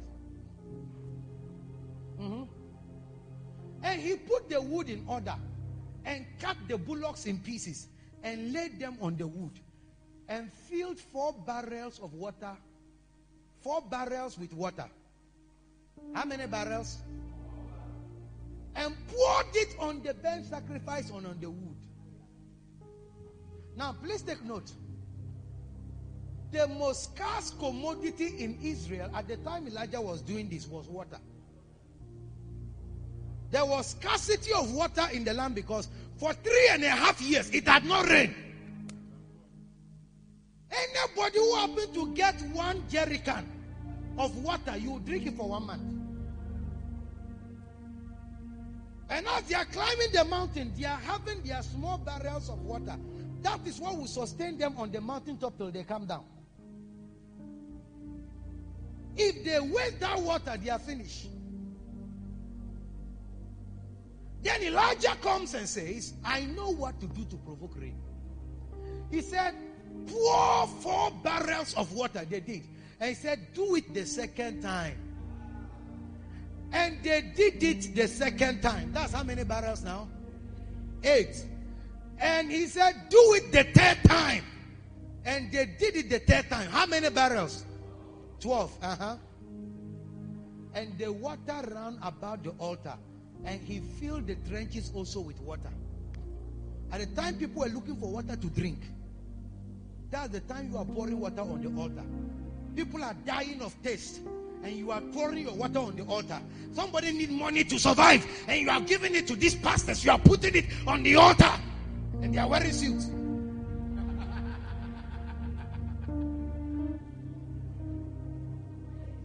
when there is scarcity, can't you see poor people as for me, I give my tithe to the poor people. Stupid. And you think that's wisdom? There's a place your thing will speak for you. Bring it to the altar. And he poured it. You see that? And after he was done with all these things, the next thing we see is that in verse 42, take me to verse 42. 18 verse 42. And Elijah now said, he cast himself and put his face in between. And he told Ahab, uh huh. And he said, Go. He said, I hear the sound. If you continue. Yes, he said, I hear the sound of the abundance of rain. And he said, Ahab, begin to run, otherwise the rain will stop you. Most people begin, they think that it was just the prayer of Elijah that provoke the rains. No. If you want to reap abundance of rain, you must sow abundance of water. You sacrifice water on the altar in order to provoke water from heaven to come down.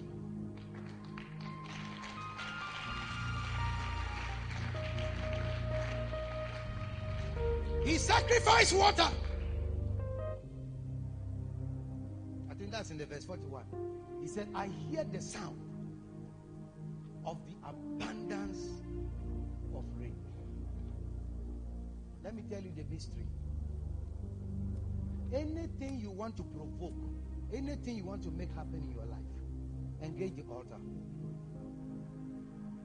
And let me tell you this. I'll just tell you a testimony, then I close. Before I began to do crusades, when Evangelist Bonnke was going to do a crusade here in this city, I told the Lord, I said, Lord, I want the anointing on Reinhard Bonnke. I said, I need it replicated in my life. I believe in mantles. I said, Lord, I want what this man carries. I want what this man carries.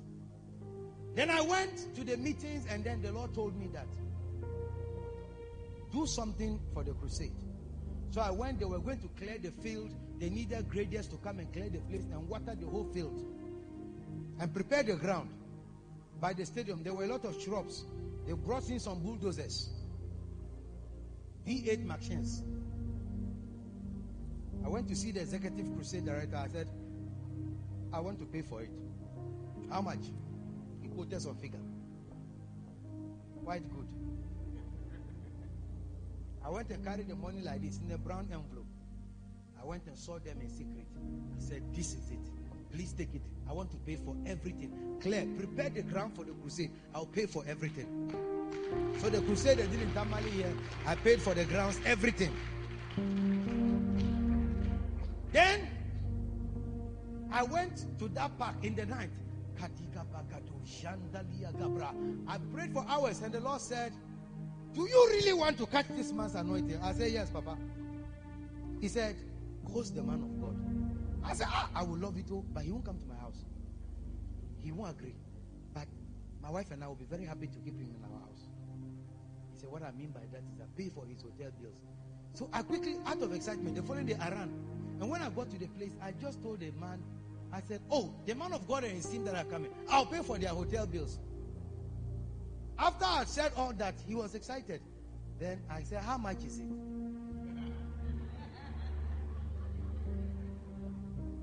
Ask your neighbor, always ask the price before you say you want the thing. then he said they are going to stay in the presidential lodge. That a room at that time was 1500 a night.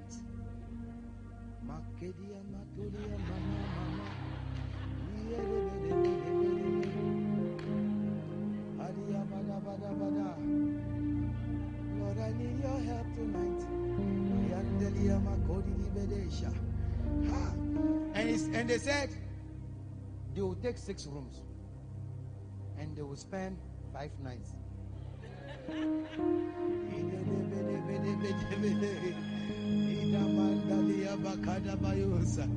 Do the maths. I said, no problem. I'll bring the money tomorrow. I didn't have anything in my account. I went and borrowed. Borrowed to sow a seed.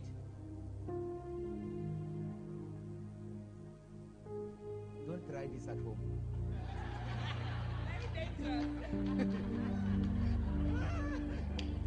I'm not saying you should do it, though, but what I'm telling you is what I did.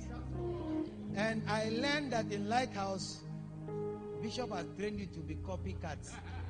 So I will leave it, I will leave it there. Uh-huh. Talking Tom. Imitate what I do and what I say.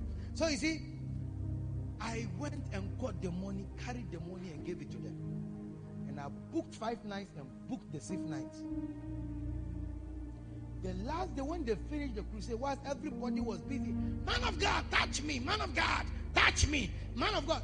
The big, big men, the regional heads, they were those close to the evangelist. Those of us who are local church pastors, we won't even get close. They protected the man. Ah, they must catch the anointing. I knew how to dribble them. I knew how to dribble them. I don't need to get close. I can stay afar and catch it. So while they were close, their pockets were properly guarded. And whilst I was afar, had emptied myself. I was at the crusade ground when the executive director came and called and said, I want you, I should come. I came. He told me that the Lord had told him that there is an anointing coming upon my life. I say, You can see. You can see. This man can see. Praise the Lord. On the sixth night, when they checked out in the morning, Bishop, I sent Pastor Paul, Pastor Dr. Paul, I sent uh, Pastor Eric and some others to be at the hotel. I said, as soon as the man of God checks out, don't allow anybody in. I called. I said, Where are you? He said, Ah, we are on our way going. I said, The man of God is about to check out. So I dashed to the hotel. When I got there, the room where the, if I'm sitting down less than 200 Ghana cedis, I don't have money. I want to buy something, I don't have money. I said, Lord, I need money. I said, Lord, I need money. As I was sitting down there talking, that night somebody couldn't sleep. He had a dream. He said an angel came to him, looking like me, and told him that he should bring me money. He said he doesn't have money. He said, no, at least 10,000. That he should bring me 10,000. He said, no, that he doesn't have 10,000. Then the angel said that bring him 3,000. He said, I don't have 3,000. He said, what do you have? He said, I have only 1,000 cedis left. He said, okay, when you wake up, bring him the, the 1,000 Ghana cedis left. Angel is bargaining and negotiating with somebody.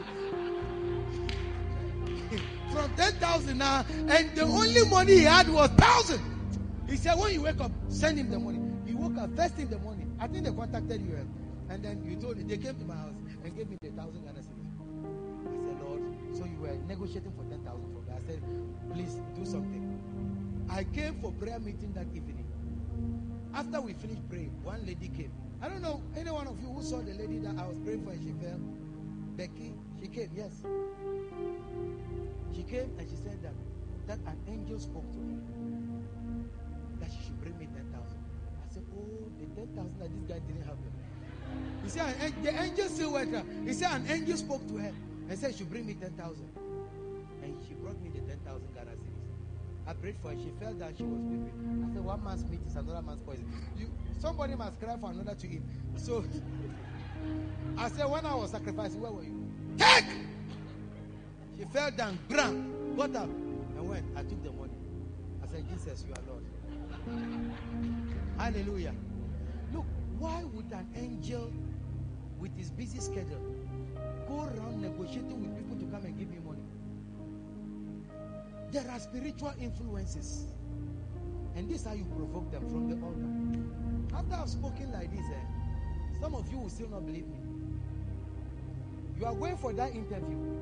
That guy who is entering, he has done cholo. That cholo that they have, they have done, they got it from some shrine. But Babalawo gave it to him. He has done. When he enter, he will enter and look at the people like this. They say, eh? Uh, where's your CV? He said, my CV, I was writing about realized that was, uh, so I said, but I, I have finished school. Okay, no problem. But you look like you can do the job. You go there and nothing. He said, I've applied. I have applied. I have applied. I have applied. How long must you apply? How long must you apply? We have our way of living. We have our way of life. This is where I live my life. From the altar. When life hands me something tougher than I can handle, I have only one place. I don't weep before my wife. I don't weep before anybody. The only place I share my tears are on the altar. I will come and lie down and sleep. You come and think that you wouldn't even imagine I'm the senior pastor of the church.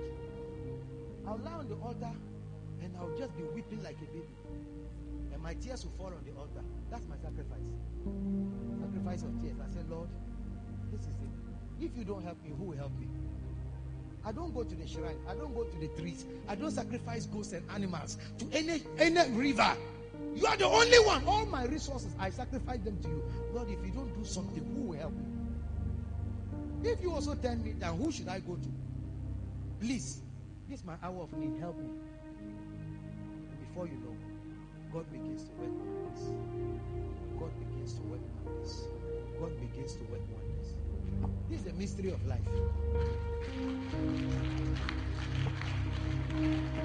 This is the mystery of life. I'm teaching from this book. You can take it.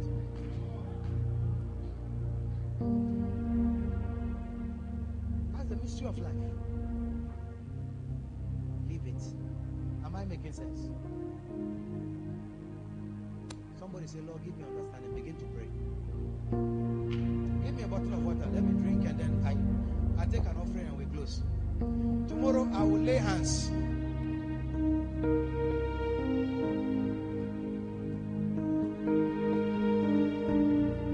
Pray. Say, Lord, give me understanding. Begin to pray.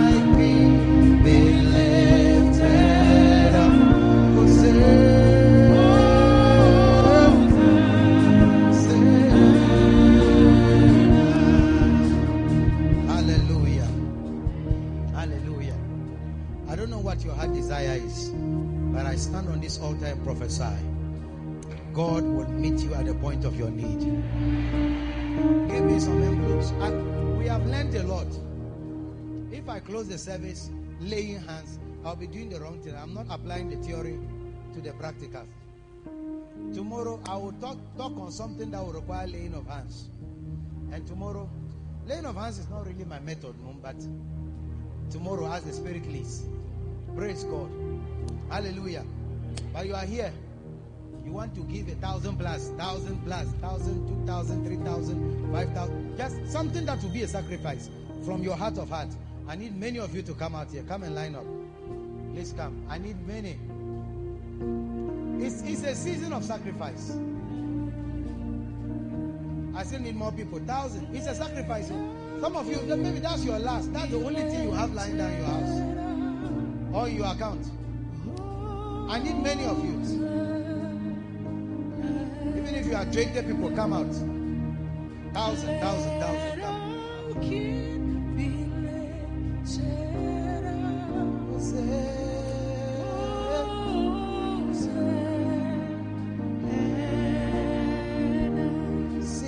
I need more people. Wherever you are, rise up and come. Thousand, come and make a sacrifice. Come and make a sacrifice. Come and make a sacrifice.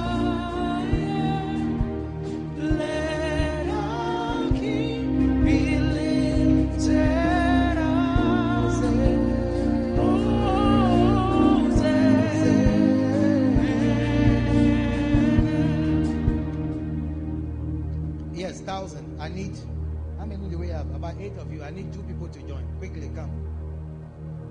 Two people who want to make a sacrifice. Thousand. Believe me. We are not here to just teach you theories. These are things that have worked. They still work. Yes. Who else is coming? Who else is coming? Somebody need to take this step. Come. Come for a thousand Ghana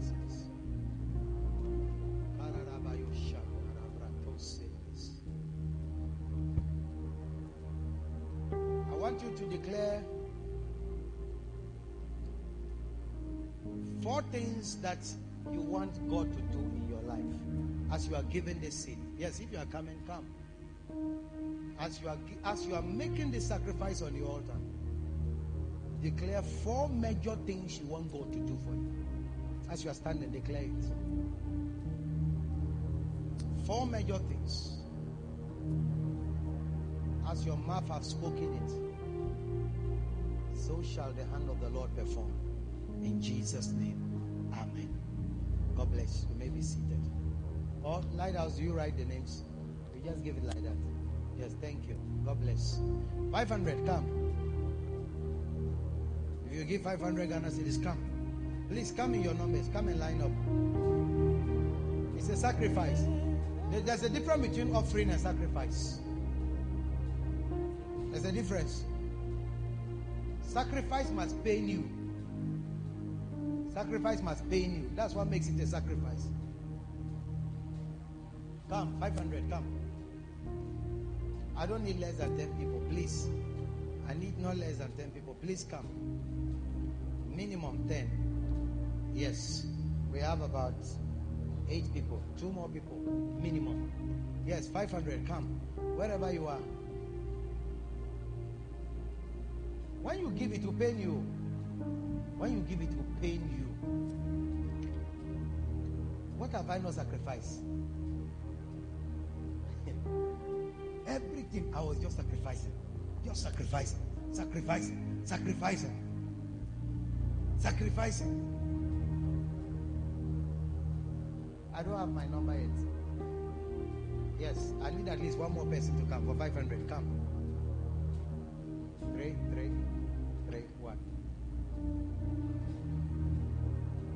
Bless you. God bless you. God bless you. If I had time, I would have taught you on what I mean by God bless you. When I say when I say God bless you, it means a lot. God bless you. Oh, are you hearing what I'm saying? I'm saying God bless you.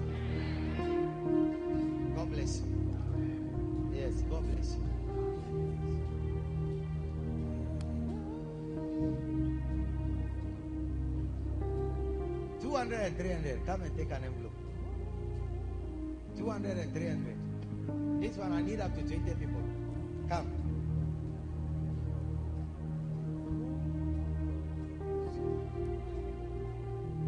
Two hundred and three hundred. Come. Two hundred and three hundred.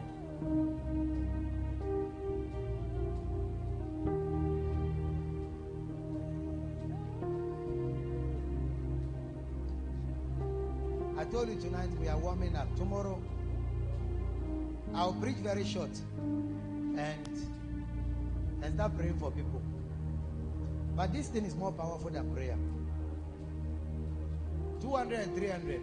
Please come. Many of you, including the choir members, rise up and come. From everywhere, rise up and come. I'm still waiting for you.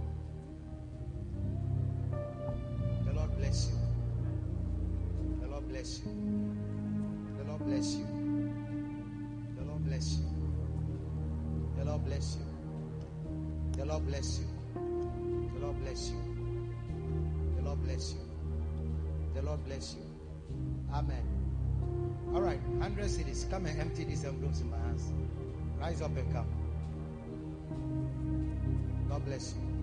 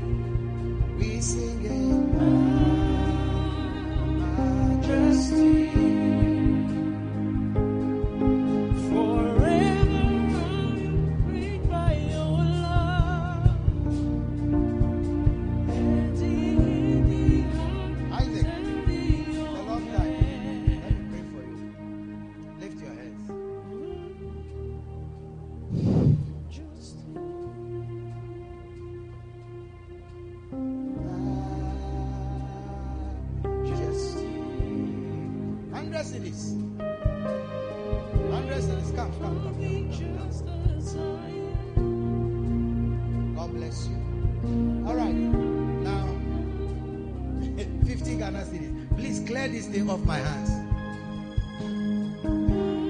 Tomorrow when you come, this is where you place your oh, on the altar.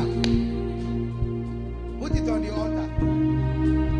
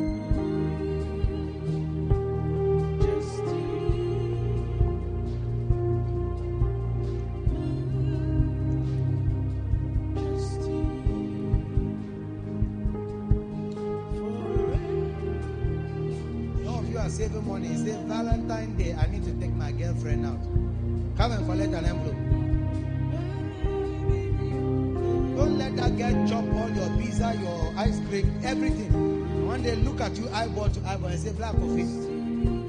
I just like you as a brother. You come and sow a seed. All right.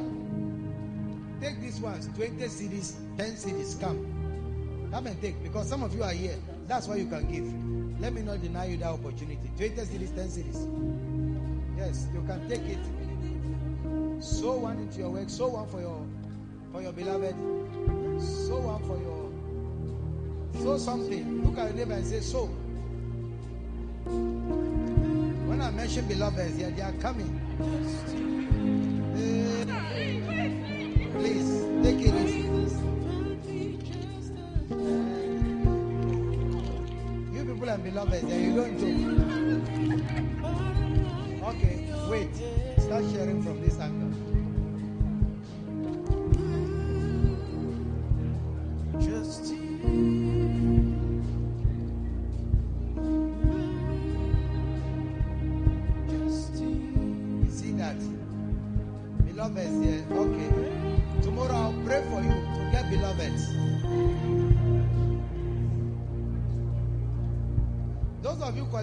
Two and three, no, how many beloved do you want?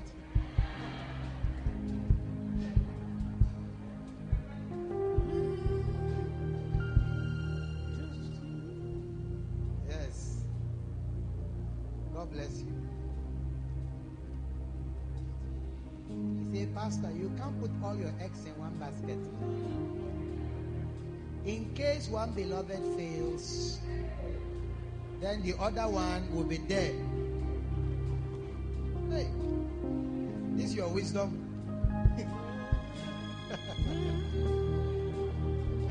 just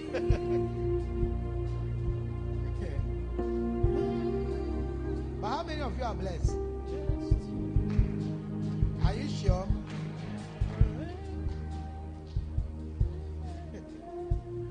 God bless you.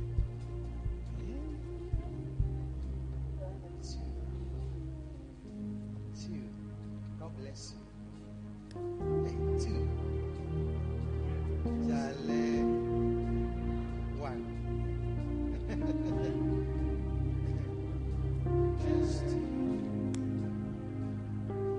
With five five envelopes here. I can't I can't sit down with them. Somebody needs to clear them. Come for them, come for them, come for them. Just rise up. Come and finish them. Where's your wife? At home. Hey! Tell her that tomorrow I have to see her. God bless. Yes. Oh, come, come, come, come, come, come, come. Oh, let me give her an envelope. She was coming for some. Come and collect. I like the way you're walking, you know. Now she won't go back by the way she came. Amen. Wow, anybody taking this? Uh-huh. Okay. Oh, any amount, five cedis, two cedis, because some people are here. I forgot about them. If you want to take any amount, five cedis, just ensure what you are putting inside is more than. Financial loss to the church. Any amount you want to put inside.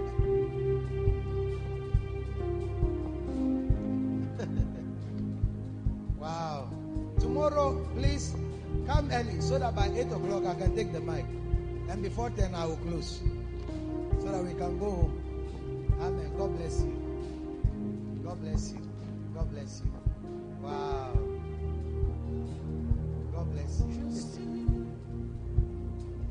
Envelope is ready tomorrow, bring it. Come and lay it on the altar.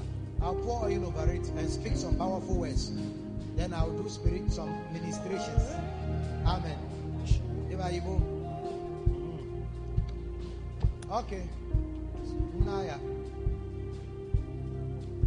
Lift up your right hand. Father, please keep the heavens open over this atmosphere. Everyone who came here, satisfy them with good things. Let their days be renewed like the days of the eagle. Lord, I pray that their horn will be exalted like the horn of the unicorn. Favor and flavor will be their portion. They will break forth on the right and on the left. Supernatural speed will be their portion.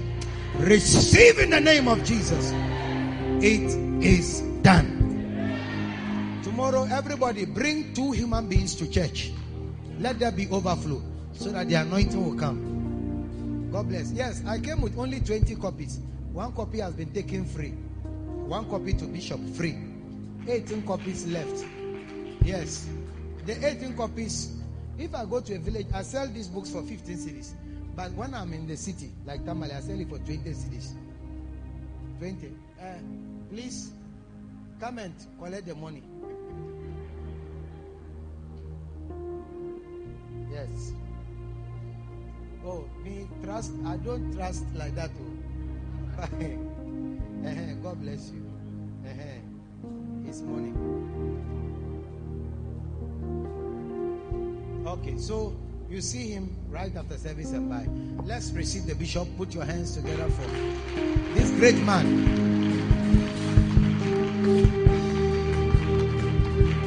Oh, is that all that you can do? I said, is that all that you can do? Come on, let's celebrate the anointing. Let's celebrate. Oh, I don't like your hand clap at all.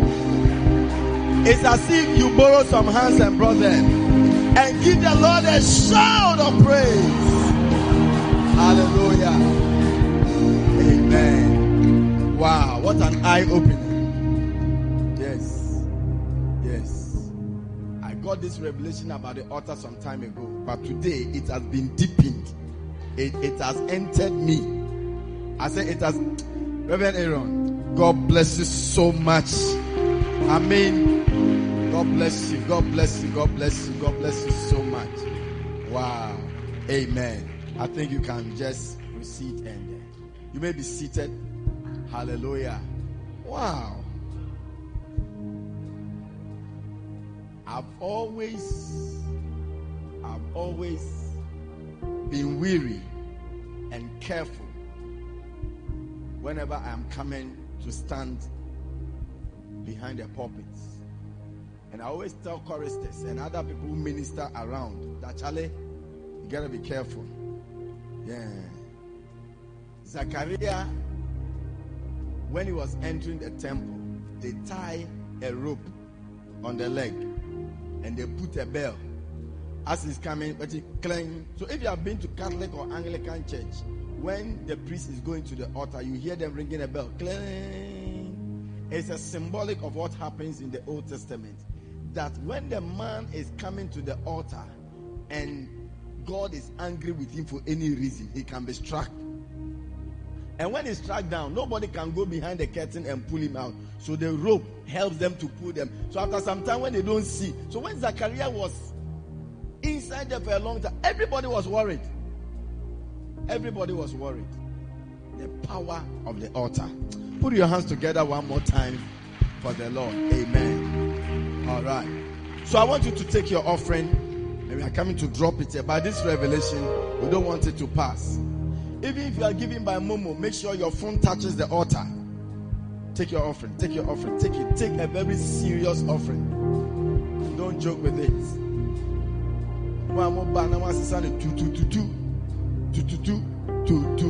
know? We are coming here with two, two, two cedi, one, one, one, one, one, one, one, one, one, one, one. Oh, one sister, one, one cedi, sir. You are coming with ten cedis. What shall I for us? Auto biscuits. Maame ni sɛ oni nsesa nso deɛ maame sisa bia yɛpo amba bɛgye ne aka no. Don't do that. So take take take very powerful offering seed time. This is seed time. As um um choristers. Kwase kwase ase no. Mhm hɔ na nyɛma no hyɛ kwase no. The way you are holding big big bags and then you are removing one one i'm i'm surprised. Enter enter there. Why have you closed your bag. Take your offering. Take your offering. Father, we come before you one more time as we bring our seed to this altar. Let everything that was declared in Revelation chapter 5 as being produce of the altar be found in our life. In the name of Jesus, we pray that we will encounter power, glory, honor. All the things that were mentioned, Lord, let it come to us through this sacrifice on this altar. In Jesus' name we pray. Amen. Come and drop it quickly. Come and drop it quickly. We don't want to waste time. We are closing right now. Even if it's your phone, let your phone touch. Let your phone touch. Come. Come to the altar. Thank you, Jesus. Thank you, Jesus. Rando. Hey, Bramisa. Good to see you. Sister Anda.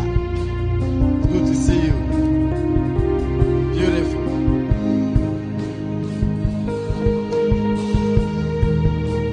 At this time, you can even borrow money from somebody and touch the altar. Don't leave this auditorium without you touching this altar. Make sure you touch the altar. The revelation of the altar is too stunning. You can't live like that. Make sure. Carry something as you go. Carry something as you go. Thank you, Jesus. Andarabasata. Please, everybody should try and get the book. Get the book. You can't lose this blessing because of only 20 cedis. Everybody get a book. Get a book. Get a book.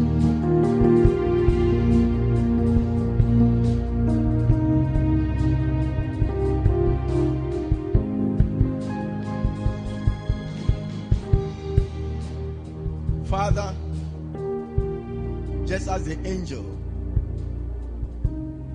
was released in the flames of fire by the sacrifice of Manoah, we pray, let this sacrifice be sparked by fire. Let it burn any evil thing in our life and anything that is stopping our blessing. Let fire from this altar be released to consume them. Let doors be open from this altar this evening in the mighty name of Jesus. Thank you, Lord. In Jesus' name we pray. Oh, come. Come, my dear. Come, my dear. Touch it. Touch it. Hallelujah. Finally, as every eye closed, every head bowed, you are here. Maybe somebody invited you or you came on your own, but you know that you are not born again. It's very dangerous to go out of such a meeting without an encounter with the altar of salvation. This evening, you are here, you are not born again. Pastor, pray with me. I want to give my life to Jesus Christ. Just shoot your hand up. Shoot your hand up, and we are going to pray with you. God bless you. I see your hand. Don't leave here without having an encounter with the altar of salvation. If you have lifted up your hand, please walk to this altar right now. Come, come, come, come. Who else? Come. You want to be born again. Don't sit there. Look, death can come to anybody at any time. You don't want to make that mistake. Secure yourself in the waters of salvation. God bless you. Come, come before me. Now we want to pray these prayers. I want the whole church to join them. It's your prayers. Okay? We are joining you to pray. So pray this prayer with me. Close your eyes and lift up your hands as a sign of surrender. Say, Heavenly Father, I thank you for today. I know that I'm a sinner. Have mercy on me. I believe with all my heart that Jesus is the Son of God and that He died and rose again to give me a new life. From today, I receive Jesus as my Lord and my Savior. Thank you, Lord, for this opportunity. In Jesus' name, Amen. God bless you. Today, God has given you a new birthday. You see our wonderful pastors over there. Look at them, look at them, look at them. Just go to them. They'll just talk to you for one minute and you'll be blessed. Just go, go to them. Clap your hands for them. Hallelujah. Amen. So, ushers, some. Take over.